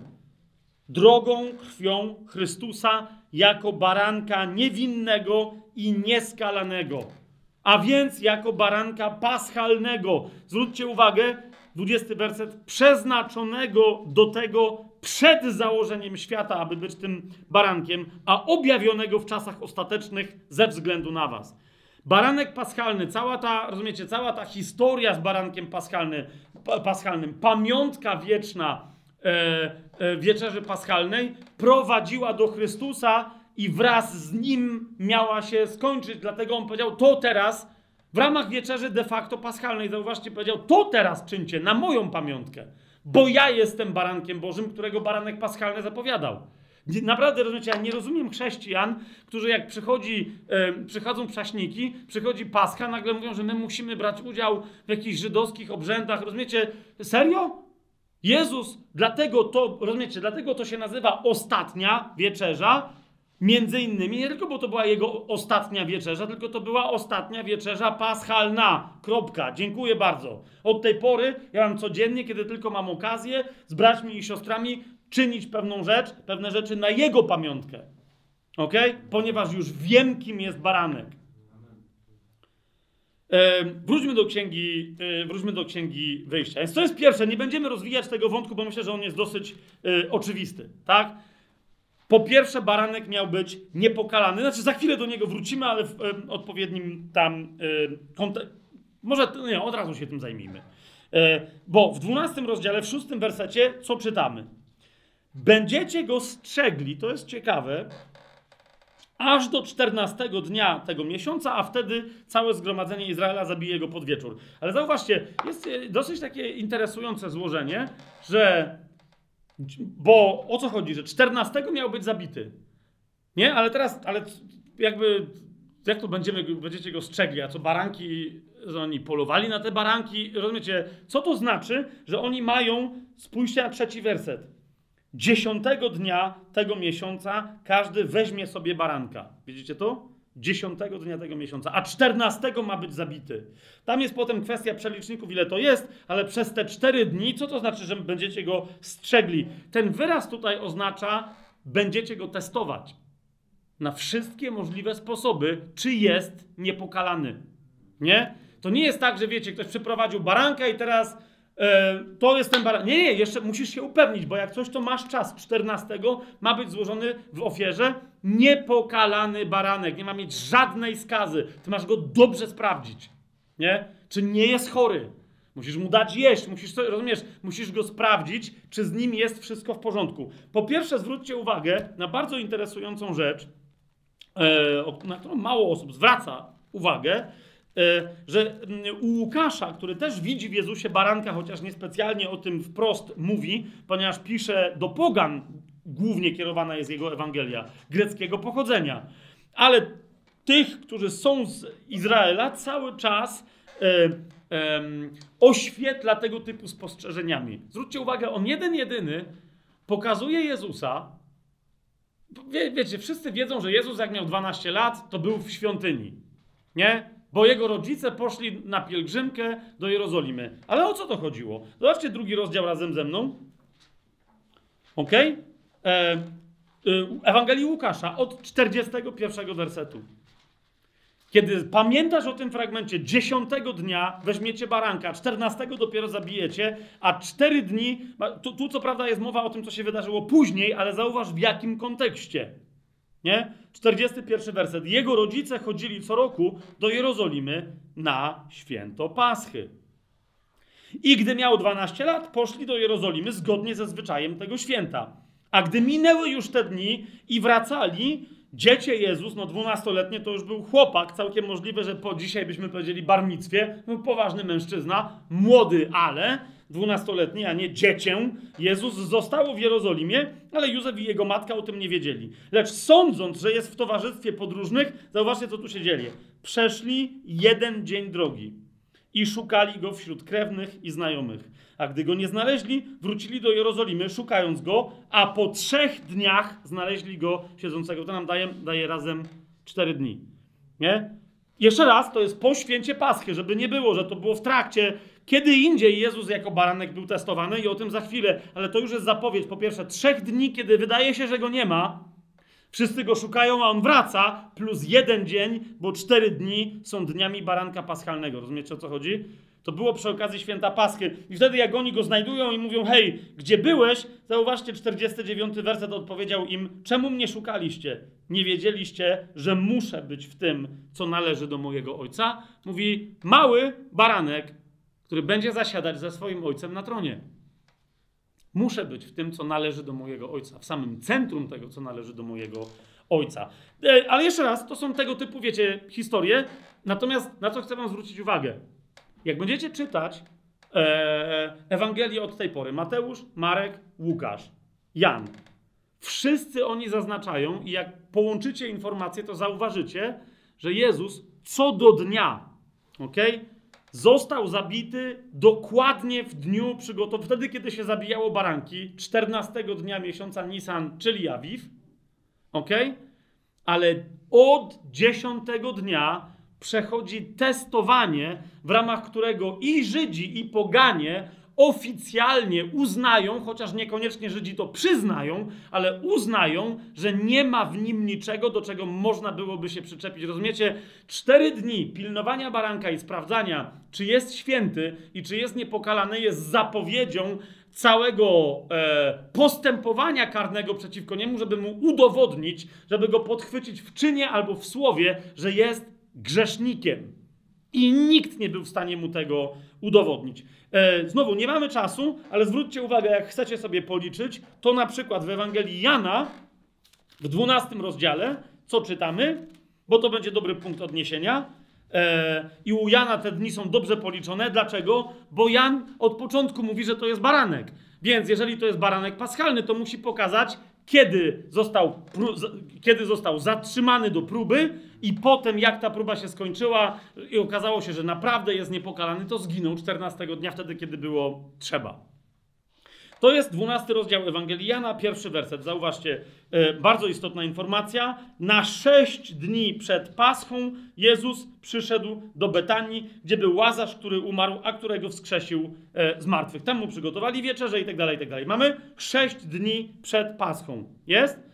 Teraz następna bardzo ważna informacja pojawia się w wersecie 12, no bo on tam jest, wieczerza, następny dzień. Nazajutrz mnóstwo ludzi, którzy przyszli na święto, usłyszawszy, że Jezus idzie do, do Jerozolimy, nabrało gałązek palmowych i e, no i widzicie, co się dzieje, jest wjazd Jezusa do Jerozolimy. Tak? To są dwa dni, jest sześć dni do, yy, do Paschy. Od tego momentu masz cztery dni do Paschy, a więc to jest dziesiąty yy, Nisan, dziesiąty Awiw. Jasne? Nie, jeszcze raz, nie będę się wdawał, jak było liczone, yy, ale jeszcze raz, jak się przyjrzycie dokładnie, dwunasty rozdział, pierwszy i dwunasty werset mówi wyraźnie, jakie to były dni. Tak? I teraz popatrzcie, w każdej Ewangelii od momentu, kiedy Jezus wjeżdża do Jerozolimy, ale zwłaszcza w Ewangelii Mateusza, która jest kierowana do Żydów. Jest wyraźnie powiedziane od dziesiątego dnia miesiąca Awiw, Jezus jest do samego końca przez was testowany i nie byliście w stanie mu niczego zarzucić. To był baranek, który był człowiekiem, którego baranek zapowiadał, który okazał się jedynym bez skazy. Zobaczcie razem ze mną Ewangelię Mateusza. Bo u Marka i u Łukasza też to widać, ale u Mateusza to jest dosłownie uwypuklone. Ok? To jest Ewangelia Mateusza, 21 rozdział. W 21 rozdziale widzimy, że Jezus wjeżdża, to jest dokładnie, wiecie, dni są podane u Jana, bo niektórzy mówili, a my nie wiemy, jakie to były dni. Więc Jan, jak pisał Ewangelię, mówi, proszę bardzo, to były takie dni. Nie? A wtedy wracasz do Mateusza i mówisz, to co się wtedy działo, jak Jezus wjechał do, Jezo do Jerozolimy? Dziesiąty dzień miesiąca Nisan, czy też Awiw. Zobacz, 15 werset. Nie? Yy, yy, wcześniej macie 21 rozdział, 9 werset. Tłumy, które szły przed nim yy, i za nim wołały Hosanna synowi Dawidowemu. No widzicie to, nie? Jezus tam wszedł do świątyni, yy, powywracał te wszystkie stoły.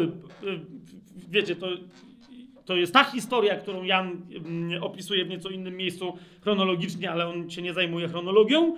I wtedy, popatrzcie, e, e, o czym Jan na przykład nie pisze, że w ramach wypędzenia przekupów ze świątyni Jezus dokonał mnóstwa cudów. A Mateusz o tym mówi wyraźnie, 14 werset, wtedy ślepi i chromi podeszli do niego w świątyni, a on ich uzdrowił. Skończyły się, e, rozumiesz, biznesy religijne i Jezus dokonał potężnego znaku w samym centrum religii, która mu się przeciwstawiała. I wtedy zaczyna się sąd nad barankiem. To w takim razie sprawdźmy, sprawdźmy, czy jesteś taki bez winy, za jakiego się podajesz. 15 werset. Gdy naczelni kapłani i uczeni w piśmie, patrzcie, to jest pierwsza grupa, pierwsze podejście, i zwróćcie uwagę, Mateusz wyczerpuje wszystkie możliwe konstelacje i układy. Tak jak mamy teraz, wiecie, wybory, po wyborach, trzecia droga, koalicja obywatelska, e, kto tam jeszcze jest, jakaś tam lewica, stara, nowa, jakaś się układają, kto będzie, wiecie, do prezydenta chodzą, wiecie o co mi idzie? Ci tutaj mieli różne frakcje i wszystkie te frakcje, wszystkie te frakcje jednoczyły się, ustawiały koalicje rozmaite, żeby zaatakować Jezusa skutecznie, aby udowodnić, nawet chociażby tylko fałszywie, żeby wyglądało, że jest pokalany, że ma jakąś skazę na swojej tej śnieżno-białej, na tym śnieżno-białym futrze swoim. Więc pierwsza ekipa, naczelni kapłani i uczeni w piśmie. Kiedy zobaczyli cuda, które czynił i dzieci wołające w świątyni, zapytali go, słyszysz co one mówią? No i mu tam każą coś robić. Nie? Następna ekipa, 21 rozdział, która podchodzi do Jezusa. 21 e, rozdział to jest 23 werset. werset. A gdy przyszedł do, do świątyni, to jest znowu yy, kolejny dzień, i nauczał, podeszli do niego naczelni kapłani i starsi ludu. Widzicie to, nie? I znowu pytając, jakim prawem to czynisz? No to on wtedy im powiedział, no to ja wam powiem, jak wy mi odpowiecie na pytanie, a co wy? I oni wtedy, no okej, okay, dobra, wycofka. No nie? Czyli z tej strony się nie da. Więc 45 werset czytamy. Kiedy naczelni kapłani i faryzeusze usłyszeli jego przypowieści, domyśleli się, że mówił o nich i chcieli go schwytać, ale bali się jeszcze tłumów, ponieważ tłumy uważały go za proroka. Wtedy w 22 rozdziale oni mówią cały czas atakujmy, no bo prorok jak się okaże, że ma skazę, no to będzie po robocie, tak? Więc 15-16 werset czytamy wtedy faryzeusze odeszli, naradzali się jakby go usiedlić w mowie i posłali do niego 16 werset swoich uczniów, a więc uczniów faryzeuszy z Herodianami, którzy powiedzieli: Nauczycielu, wiemy, że jesteś prawdziwy i drogi Bożej w prawdzie nauczasz. Zauważcie, co się tu wyprawia. Poszli go schwycić w mowie, czyli udowodnić, że kłamie, mówiąc: My wiemy, że nie kłamiesz. Rozumiecie, tu już się zaczyna absolutnie brudna gra i nadal, mimo że próbują ochlapać błotem baranka Bożego, on się okazuje być czysty. Ok? 23 werset. Jak tym się nie udało, bo znowu nie będę tu mówić o co chodzi, ale to jest kolejna próba, to zauważcie, kto przychodzi. Saduceusze, nie? Ci specjalnie, oni tam mieli swoje, wiecie, minimalna religia, biznesik, niech się wszystko kręci, układy z Rzymianami, ale oni stwierdzili, okej, okay, dobra, My wiemy, jak to się robi. Nas się nawet faryzeusze boją, jak już przyjdzie co do czego. Więc przyszli do Jezusa, tego dnia przyszli do niego saduceusze, którzy mówią, że nie ma zmartwychwstania i pytali go, no to ci się dopiero nadziali. jak oni mu e, chcieli e, coś powyjaśniać. W 40 e, pierwszym wersecie, i on, oni się, wiecie, wycofali, ale czekali, żeby Jezus jeszcze coś powiedział. I wtedy Jezus kompletnie, jakby rozumiecie, odsłania się i mówi: Już, wystarczy, to zobaczcie, że ja jestem jeszcze bardziej bez winy, niż wam się wydawało, że mogę być. Jestem kompletnie czyściutki. Nie? W 41 wersecie, e, kiedy zauważył tych najbardziej mu nienawistnych, którzy siebie mieli za czystych, faryzeuszy, zadał im pytanie, co sądzicie o Chrystusie, i w wyniku tego jego pytania, które było ewidentne, rozumiecie, pytaniem Rozumiecie, że ja jestem Chrystusem, ale to nie było tylko to, tylko to było pytanie, czy wy sobie zdajecie sprawę z tego, że Chrystus nie może być człowiekiem, jeżeli Dawid do niego zwraca się tak, jak się zwraca. Chrystus musi być Bogiem, a wy za chwilę mnie oskarżycie o to, że ja siebie czynię Bogiem. Oni w kółko go o to oskarżali. Nawet w tych Ewangeliach, wiecie, Mateusz, Łukasz, Marek, oni cały czas mówią, bo on siebie uczynił synem samego Boga. Nie? A on mówi, no i czy w tym jest jakiś problem? Zadał im konkretne pytanie. Mówi, przecież Dawid powiedział. I oni na to, zauważcie, 46 werset, nie byli w stanie odpowiedzieć i nie tylko oni, ale skoro oni nie byli, to Słowo Boże stwierdza, nikt nie mógł mu odpowiedzieć ani słowa. Od tego też dnia nikt już nie śmiał go więcej pytać. To jest, rozumiecie? To jest cały sąd nad barankiem, czy baranek jest niepokalany i okazuje się, że absolutnie jest niepokalany. Mamy to? Otwórzmy sobie Ewangelię yy, Jana.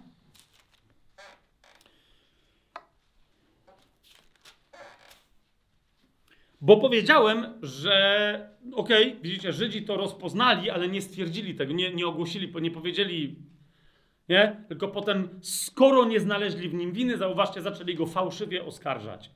Nie? I co się wtedy stało? Reprezentant największego w historii e, wszechświata imperium, e, a w każdym razie w sensie modelu i wzorca, czyli imperium rzymskiego, co powiedział? Mimo że nie wiedział, że to jest baranek Boży, który ma zgładzić grzech świata, którego symbolizował baranek paschalny i że powinien być bez skazy. Co powiedział, skoro oni nie powiedzieli? Zobaczcie Ewangelię Jana, 18 rozdział. Ja za każdym razem, jak to czytam, to mam ciary, nie? Bo kiedy oni nie potrafią czegoś powiedzieć, to największy grzesznik, rozumiecie, poganin, mówi to, co ma być powiedziane, co musiało być wypowiedziane nad, nad barankiem. To jest baranek, w którym nie ma najmniejszej nawet skazy. On jest niepokalany. Zobaczcie, 38 werset. Piłat powiedział do niego, cóż to jest prawda, bo Jezus tam mu coś powiedział, a to powiedziawszy wyszedł znowu do Żydów i powiedział do nich, ja nie znajduję w nim żadnej winy. Kropka. To, I to rozumiecie, to nie jest kwestia, bo potem uznał, że no ale jest królem żydowskim, to jest zamach stanu i tak dalej, okej, okay, to możemy, ale zwróćcie uwagę, ja nie znajduję w nim żadnej winy. Dlaczego to jest istotne? Ponieważ koniec końców to, że on umył ręce, rzeczywiście sprowadza jeszcze jedno proroctwo. Mianowicie, że baranka zabije całe zgromadzenie Izraela, mimo że oni stwierdzili, że im zabijać nikogo nie wolno. Nie? On wyraźnie im mówi: Dam wam go, bo jest pascha. A oni powiedzieli: Nie, chcemy Barabasza. Wtedy on powiedział: Umywam ręce, to jest wasz wybór, a oni powiedzieli jego krew na nas i na nasze dzieci. E, jeszcze tylko, żeby dokończyć to, co powiedział, e, to, co powiedział e, e, Piłat, bo widzicie, jego nie tylko, Jezusa nie tylko testowali e, przez te cztery dni e, Żydzi, ale testował go również Piłat. No bo rozumiecie, to było oskarżenie i on mówi, nie, nie ma, według naszego prawa ten człowiek nie jest absolutnie niczemu winny. Nie? E, natomiast o tym, że on był testowany, jeszcze raz zobaczcie, bo czym innym jest, kiedy my czytamy w liście do Hebrajczyków w siódmym rozdziale, że mamy e, takiego arcykapłana, najwyższego kapłana, który jest święty i który jest niepokalany, ale w liście do Hebrajczyków w czwartym rozdziale czytamy, że on całe życie de facto był testowany, a tam wtedy przez te ostatnie cztery dni test nie tylko polegał na tym, żeby sprawdzić, czy on ma grzech, ale test polegał na tym, żeby go skłonić do grzechu. Rozumiecie o co chodzi? On był kuszony przez uczonych w piśmie, faryzeuszy, kapłanów i tak dalej, żeby zgrzeszył, żeby powiedział coś niezgodnego ze Słowem Bożym i tak dalej, i tak dalej. Nie? I o tego rodzaju teście mówi czwarty rozdział listu do Hebrajczyków e, w wersecie 14 i w wersecie 15. Mamy więc wielkiego, najwyższego kapłana, który przeszedł przez niebiosa Jezusa, Syna Bożego, e, mając takiego wielkiego, najwyższego arcykapłana, trzymajmy się naszego wyznania. Nie mamy bowiem najwyższego kapłana, który by nie mógł współczuć naszym słabościom, zwróćcie uwagę, ale kuszonego we wszystkim dokładnie tak jak my. Tyle tylko, że on w niczym nie zgrzeszył. Nigdy w niczym. Kompletnie bez grzechu. To zapowiadał baranek niepokalany. Mamy to? Przeskoczmy sobie w takim razie do Ewangelii Mateusza, bo jeszcze raz zauważcie, w Księdze Wyjścia, w 12 rozdziale, co czytamy, powiedziałem, że, od 10 do 14 będziecie, to jest 12 rozdział Księgi Wyjścia, szósty werset, będziecie go strzegli aż do 14 dnia tego miesiąca, a wtedy całe zgromadzenie Izraela zabije go pod wieczór. I ja dokładnie ja to słyszałem, tak? E, nie dość nieśmiało wypowiedziane, raz czy drugi, ale trzeci i czwarty bardzo śmiało wypowiedziane jako oskarżenie, że jeżeli Jezus miał zrealizować e, figurę, symbol, e, że baranek paschalny coś symbolizował, to on tego nie zrealizował, bo my, Żydzi, go nie zabiliśmy. Ok? Ewangelia Mateusza, 27 rozdział. Nie jest to moje oskarżenie, rozumiecie o co mi chodzi wobec narodu, że, za którym miałoby iść jakieś, nie wiem, hasło antysemickie, zrozumcie mnie dobrze, tak? Tylko musimy zobaczyć, jak sprawę opisuje Biblia. A fakt jest następujący. Żyd Mateusz w swojej Ewangelii do Żydów głównie kierowanej, 27 rozdział, w 25 e, wersecie mówi wyraźnie, że kiedy Piłat e, przedstawił Jezusa i zauważcie, w 24 wersecie, przepraszam, powiedział tłumowi całemu, nie jestem winny krwi tego sprawiedliwego, to jest wasza sprawa. Zauważcie, Mateusz, będąc Żydem i ewidentnie reprezentantem tego narodu, co powiedział?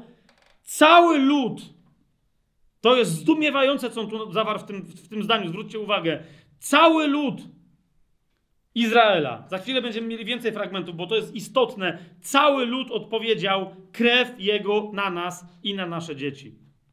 Cały lud odpowiedział. Jeszcze raz, Księga Wyjścia, 12 rozdział, e, szósty werset. Całe zgromadzenie Izraela zabije go pod wieczór.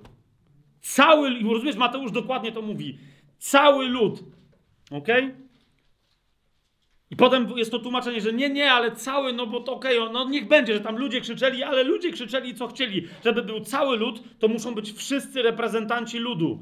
Ewangelia Marka, który zaś pisał głównie do Rzymian, więc wiedział, że jest bardzo istotne rozważenie tej sprawy, czy to był cały lud, czy nie. 15 rozdział Ewangelii Marka. Wczesnym rankiem, pierwszy werset, przepraszam, 15 rozdział Ewangelii Marka, pierwszy werset. Wczesnym rankiem naczelni kapłani, naradziwszy się razem ze starszymi, uczonymi w piśmie i całą radą związali Jezusa, odprowadzili go i wydali Piłatowi. Mamy to? On tu dokładnie powiedział, kto, to jest cała wierchuszka. A potem cały lud, jak mówi e, Mateusz, e, zakrzyknął. Zresztą otwórzmy sobie dzieje apostolskie. Zauważcie, w głoszeniu kościoła pierwotnego, czyli jerozolimskiego, to było głoszenie głównie, wiecie, Żydów skierowane do Żydów. Zauważcie, oni, oni, to nie było oskarżenie, to było stwierdzenie faktu, że co? Że zrealizowaliśmy akurat tę straszliwą i niechlubną część proroctwa, ale tak, my, całe zgromadzenie Izraela, zabiliśmy baranka. Zobaczcie, dzieje apostolskie, trzy wersety tylko przywołam, one gradacyjnie, że tak powiem, pokazują tę prawdę. Dzieje apostolskie, drugi rozdział, wersety 22 i 23. Dlaczego 22? Bo, zwróćcie uwagę, mówi mężowie izraelscy. To jest stare sformułowanie do wszystkich mężczyzn reprezentujących cały naród Izraela. Stare, retoryczne e, zawołanie, że mówię teraz do wszystkich reprezentujących cały naród. Okay? Mężowie izraelscy, słuchajcie tych słów. Jezusa z Nazaretu, męża potwierdzonego przez Boga wśród was mocami, cudami i znakami, których Bóg dokonał przez niego wśród was, o czym sami wiecie, wydanego zgodnie z powziętym postanowieniem Boga oraz tym, co przedtem wiedział, wy wzięliście i rękami bezbożników ukrzyżowaliście i zabiliście. Jeszcze raz, owszem, rękami bezbożnych rękami pogan, ale to wy wzięliście, to wy ukrzyżowaliście i to wy ukrzyżowawszy zabiliście tego człowieka. Całe zgromadzenie Izraela. Mało? Trzeci rozdział dziejów apostolskich. Kolejne głoszenie pierwszego kościoła w trzynastym wersecie e, do całego zgromadzenia Izraela mówi e, Piotr. Po pierwsze, w dwunastym wersecie mówi znowu mężowie izraelscy, ale zauważcie, odwołuje się do samych korzeni tego narodu w 13 wersecie. Bóg Abrahama, Izaaka i Jakuba. Bóg naszych ojców. Czyich ojców? Naszych żydowskich ojców, ojców tego narodu, wszystkich nas. Rozumiecie? Bóg naszych ojców uwielbił Jezusa, swojego syna, którego wy, kto? Potomkowie tych ojców, wszyscy wydaliście i wyparliście się przed Piłatem, gdy postanowił go uwolnić. Czy to widzicie? Piłat postanowił go uwolnić, to wyście sprowadzili na niego ten wyrok. Czternasty werset. Wy wyparliście się świętego i sprawiedliwego i prosiliście o uwolnienie wam mordercy, a zabiliście dawcę życia. Piętnasty werset. Widzicie to? Wy. I e, zakończmy to czwartym rozdziałem, dwudziestym e, siódmym wersetem. E, 26, 27 wersetem, ale to już no, znowu kolejne głoszenie pierwotnego kościoła. Królowie ziemi powstali i książęta zebrali się razem przeciwko Panu i przeciwko Jego Chrystusowi. I teraz patrzcie, 27 werset. Rzeczywiście bowiem Herod i Poncjusz Piłat z poganami i z kim? I ludem Izraela zebrali się przeciwko Twojemu świętemu synowi Jezusowi, którego Ty namaściłeś. Całe zgromadzenie zabiło baranka e, paschalnego, co było zapowiedziane. Mamy to? Dalej, jeszcze tylko jeden aspekt Wam pokażę, bo w to można byłoby wchodzić głębiej, głębiej, głębiej, tylko żeby było jasne. Kiedy mówimy o Jezusie jako o baranku, cała wiadomość o nim jako o baranku pochodzi od, od, od baranka paschalnego. On opowiada o Jezusie, baranek paschalny. Zobaczcie księgę wyjścia, jeszcze tam wróćmy rzecz jasna, 12 e, rozdział, czytamy o tym, że e, baranka teraz jak się go zabije, jak już całe zgromadzenie go zabije, zauważcie, każdy ma zabić swojego baranka. Zauważyliście? A cały czas jest mowa, że, że baranka ma zabić całe zgromadzenie. Jednego. Nie? Od ósmego wersetu czytamy, będą jeść tej nocy mięso pieczone przy ogniu i przaśny chleb, Będą je jeść z gorzkimi ziołami. Nie jedzcie z niego nic surowego, ani ugotowanego w wodzie, lecz tylko upieczone przy ogniu, z jego głową, nogami i wnętrznościami. Nie zostawicie z niego niczego do rana, a jeśli by coś z niego zostało do rana, spalicie to w ogniu.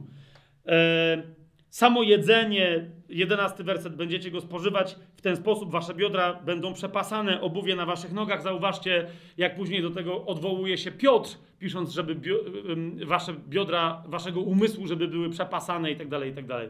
Mówi, ci, którzy należą, pochodzą z Paschy, muszą mieć paschalną postawę. Ale ten ósmy do dziesiątego wersetu, pamiętam, mnie kiedyś to rozważałem, jakie tu jest proroctwo. No i nie będę całej historii opowiadał, ale w każdym razie e, na to ja bym w życiu sam nie wpadł. Kto, ktoś mi powiedział, e, ktoś mi powiedział, zostanę przy tym, że ktoś mi powiedział, że to znaczy, e, że nie mogą być złamane jego kości, tego baranka. Bo e, jak pieczesz baranka, e, to potem jak chcesz na przykład zjeść szpik z kości, trzeba go gotować, te kości w wodzie. Najlepiej je połamać. Jeżeli nie, nie mają być gotowane, to muszą być połamane, żeby wtedy na ogniu jakby się upiekł ten szpik. Wiecie o co myślę? Jakieś takie to jest naciągane, nie? Ale że człowiek e, nie był specjalistą od pieczenia baranków, tylko od Biblii, to mi powiedział, e, no oni tutaj też tego nie zrozumieli. I by później te kości tym barankom łamali. Dlatego, jak Mojżesz dalej w 12 rozdziale tłumaczy Żydom, co mają zrobić, a potem oni mówią, a jak jeszcze z nami będą jacyś poganie i tak dalej, to komu coś mamy, to w 12 rozdziale, w 46 wersecie ta zasada o tym, jak ma być jedzony baranek, jest sprowadzona do tej jednej bardzo ważnej uwagi. 46 werset. W jednym domu będzie spożywany E, baranek. Nie wyniesiesz z domu nic z jego mięsa i nie złamiecie jego kości. Jeszcze raz. Więc tamten 8 do 10 wersetu, tu w 46 wersecie inaczej potwierdzony, nadal jest zapowiedzią czego? Baranek paschalny będzie zabity koszernie, tak że z niego wypłynie cała krew, ale żebyście wiedzieli, że ten jeden jedyny jest barankiem paschalnym, jego kości przy jego śmierci nie będą złamane. To jest Ewangelia Jana, rzecz jasna, 19 yy, e, rozdział, zwróćcie uwagę, yy, 36 werset, żebyście zobaczyli, że Jan aż do końca, poza tymi innymi myślami, o których mówiłem, kontynuuje myśl, Jezus jest barankiem paschalnym. ok? A więc 19 rozdział Ewangelii Jana, zobaczcie razem ze mną 30, yy, mm, czwarty werset i dalej. Jeden z żołnierzy przebił włócznią jego bok i natychmiast wypłynęła krew i woda. Ostatnie krople krwi, koszerny baranek. Jest? A ten, który to widział, świadczył o tym, a jego świadectwo jest prawdziwe i on wie, że mówi prawdę, abyście i wy wierzyli. I teraz zauważcie, w co? Że to jest baranek paschalny, który przez baranka pas jedyny, który przez całą paschę był zapowiadany. To jest on. I teraz, żebyście wy wierzyli. W co? Zauważcie, stało się to bowiem, aby się wypełniło pismo, żadna jego kość nie będzie złamana. Do tej pory to był przepis kulinarny, Rozumiecie, a nie żadne proroctwo na temat tego, jak się je baranka w ramach święta wiosennego. Przaśników. A tu się nagle okazało, nie, nie, nawet to było proroctwem, żebyście rozpoznali tego jednego, który jest moim barankiem, mówi Bóg, barankiem Boga, który gładzi grzech świata. Kochani, i teraz kolejna bardzo ważna rzecz, bo teraz zrobimy bardzo szybkie przejścia, bo mamy już 32 e, minuty, jeszcze mamy 5 do tych 37, prawda? Bo zanim jeszcze ustalimy, ale zaraz, ale baranek paschalny przecież co było, czyli Jezus jest barankiem paschalnym. Zapowiadanym przez baranka paschalnego, owszem, ale baranek paschalny nie miał gładzić żadnych grzechów, więc o co tutaj chodzi? Zaraz. Najpierw jeszcze jedną rzecz musimy sobie ustalić. Kochani, Słowo Boże mówi nam wyraźnie, że Pascha, bo potem się zaczynają całe teologie, nie? że Pascha to jest przejście Boga, który tam gdzieś przechodził, to jest przejście Izraela z, z, e, z Egiptu do tam e, ziemi obiecanej, że Pas... Owszem, Pascha ma takie znaczenie, że jest przejściem. Ale uważajcie, Słowo Boże w momencie, kiedy nam wprowadza baranka paschalnego, co nam mówi? Znowu nam zawęża i mówi, jest jedna brama. Paschą jest ten baranek. Teraz zaraz wam pokażę, że ta rzecz, e, mimo że mamy naprawdę wspaniałych tłumaczy, przez teologię chrześcijańską niezrozumienia, kim jest baranek, rozumiecie, mamy tę prawdą z Biblii, z Biblii prawie usuniętą. Pokażę wam parę wersetów, nie? Ale Biblia mówi wyraźnie, że Pascha to jest całe to wydarzenie, ale paschą w całym tym wydarzeniu, kluczem do tej paski, pas, paschą właściwą jest ten zabity baranek. On jest paschą. A więc pamiętajcie na zawsze, niezależnie od tego, jakie są dalej inne, wiecie, wymiary paschy, wszystko zaczyna się od tego, że baranek jest paschą. Nie ma czegoś takiego jak baranek paschalny. Baranek zabity na paschę jest paschą. Czy to jest jasne? Może nie być, więc razem ze mną łaskawie spójrzcie. Ewangel... Ewangelia Wyjścia chciałem powiedzieć. Zanim będzie Ewangelia, to najpierw Księga Wyjścia. Księga Wyjścia, znowu dwunasty rozdział, tak? Bo wszyscy tu czytają, mówią, ale gdzie ty, co ty, co, gdzie ty masz jakieś takie e, historie? Po pierwsze, zwróćcie uwagę, w jedenastym wersecie, kiedy jest mowa o, ty, o baranku i o jedzeniu go, jest koncentracja na baranku, tak oto, to jest 12 rozdział, 11 werset, tak oto będziecie go spożywać. Wasze biodra będą przepasane, obuwie na waszych nogach i laska w waszym ręku. Będziecie go jeść pospiesznie. To jest pascha Jahwe. Widzicie to? Ale wciąż niektórzy mówią, nie, nie, to jedzenie jest paschą, ta kolacja jest paschą, to, że oni zaraz muszą wyjść, są przepasani, to jest paschą, więc w tym samym rozdziale, jeszcze raz, 21 werset. Wtedy Mojżesz wezwał wszystkich starszych Izraela i powiedział: Wybierzcie i weźcie sobie baranka dla swoich rodzin i zabijcie go jako paschę. Czy mamy jasność? Kochani, jak my tego nie zrozumiemy, to się potem dzieją dziwne rzeczy. Bo Nowy Testament wyraźnie o tym mówi, że baranek jest paschą. Ok? Tak, gdzie? Bo jak pamiętam, niedawno rozmawiałem z bratem, który chyba całą, cały Nowy Testament już chyba na pamięć zna. I on mówi, to gdzie to jest napisane? No, dobre pytanie. Ewangelia Marka. Tylko żebyście zobaczyli, co ja mówię, niestety, albo macie inne tłumaczenia niż UBG, ale nie wiem, czy to pomoże, albo sobie otwórzcie jakiś program, w ramach którego zobaczycie, co jest napisane oryginalnie po grecku. Ok? Zobaczcie Ewangelię Marka, 14 rozdział. I w 14 rozdziale, 12 werset. w pierwszy dzień prześników. Co mamy napisane w UBG? Gdy zabijano baranka paschalnego. Mamy tak napisane? W pierwszy dzień prześników, kiedy zabija się baranka paschalnego. Serio? Co macie napisane po grecku? W pierwszy dzień prześników, kiedy zabija się paschę. A więc baranek jest paschą, a pascha jest barankiem. Czy to jest jasne? Tak? Y, A popatrzcie, co robi tutaj tłumacz, który wie, że. I teraz nie chodzi mi o to, że tłumacz jest głupi, żeby to było jasne, kochani, tak? Tłumacz prawdopodobnie o tym wie, ale on wie, że jak napisze to polskim chrześcijanom, to oni nie będą wiedzieli, co jest grane. Jak to zabija się paskę? Przecież paska to jest kolacja żydowska i przejście Izraelitów przez Morze Czerwone. To są różne paski, ale nie baranek nie jest paską. Baranek jest paską. Jeżeli on nie jest paską, nie ma żadnej innej paski. Zaraz zobaczymy to dalej. Ok? A więc pierwszy dzień prześników, kiedy zabija się paschę, a tu tłumacz pisze, no baranka paschalnego. Zobaczcie Ewangelię Łukasza yy, i, i zobaczcie, to jest Marek, który pisze do Rzymian. Żydzi o tym wiedzą, ale on im mówi, że no wie, jak to zabija się paschę, czyli co? No czyli baranka. Hello? Ewangelia Łukasza, znowu, który pisze do Greków, tak? Ewangelia Łukasza, 20, e, to jest drugi rozdział, siódmy werset. I nadszedł dzień prześników, którym należy zabić baranka paschalnego. W UBG mamy takie tłumaczenie. Jak jest w języku greckim napisane, co należy zabić? Paschę. Jeszcze raz, kochani, baranek jest paschą, a pascha jest barankiem. Rozumiecie? Baranek jest wąskim przejściem. On jest przejściem. Baranek zabity. Tak? I dlatego popatrzcie ten, na ten sławny werset w pierwszym liście do Koryntian, w piątym, e, w piątym rozdziale.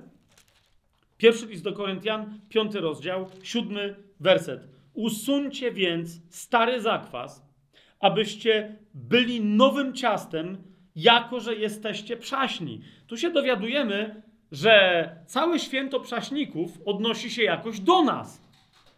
Usuwanie zakwasu przez cały tydzień, de facto 8 dni, rozumiecie, że yy, jedzenie tylko i wyłącznie przaśnego chleba oznaczało pojawienie się chrześcijan.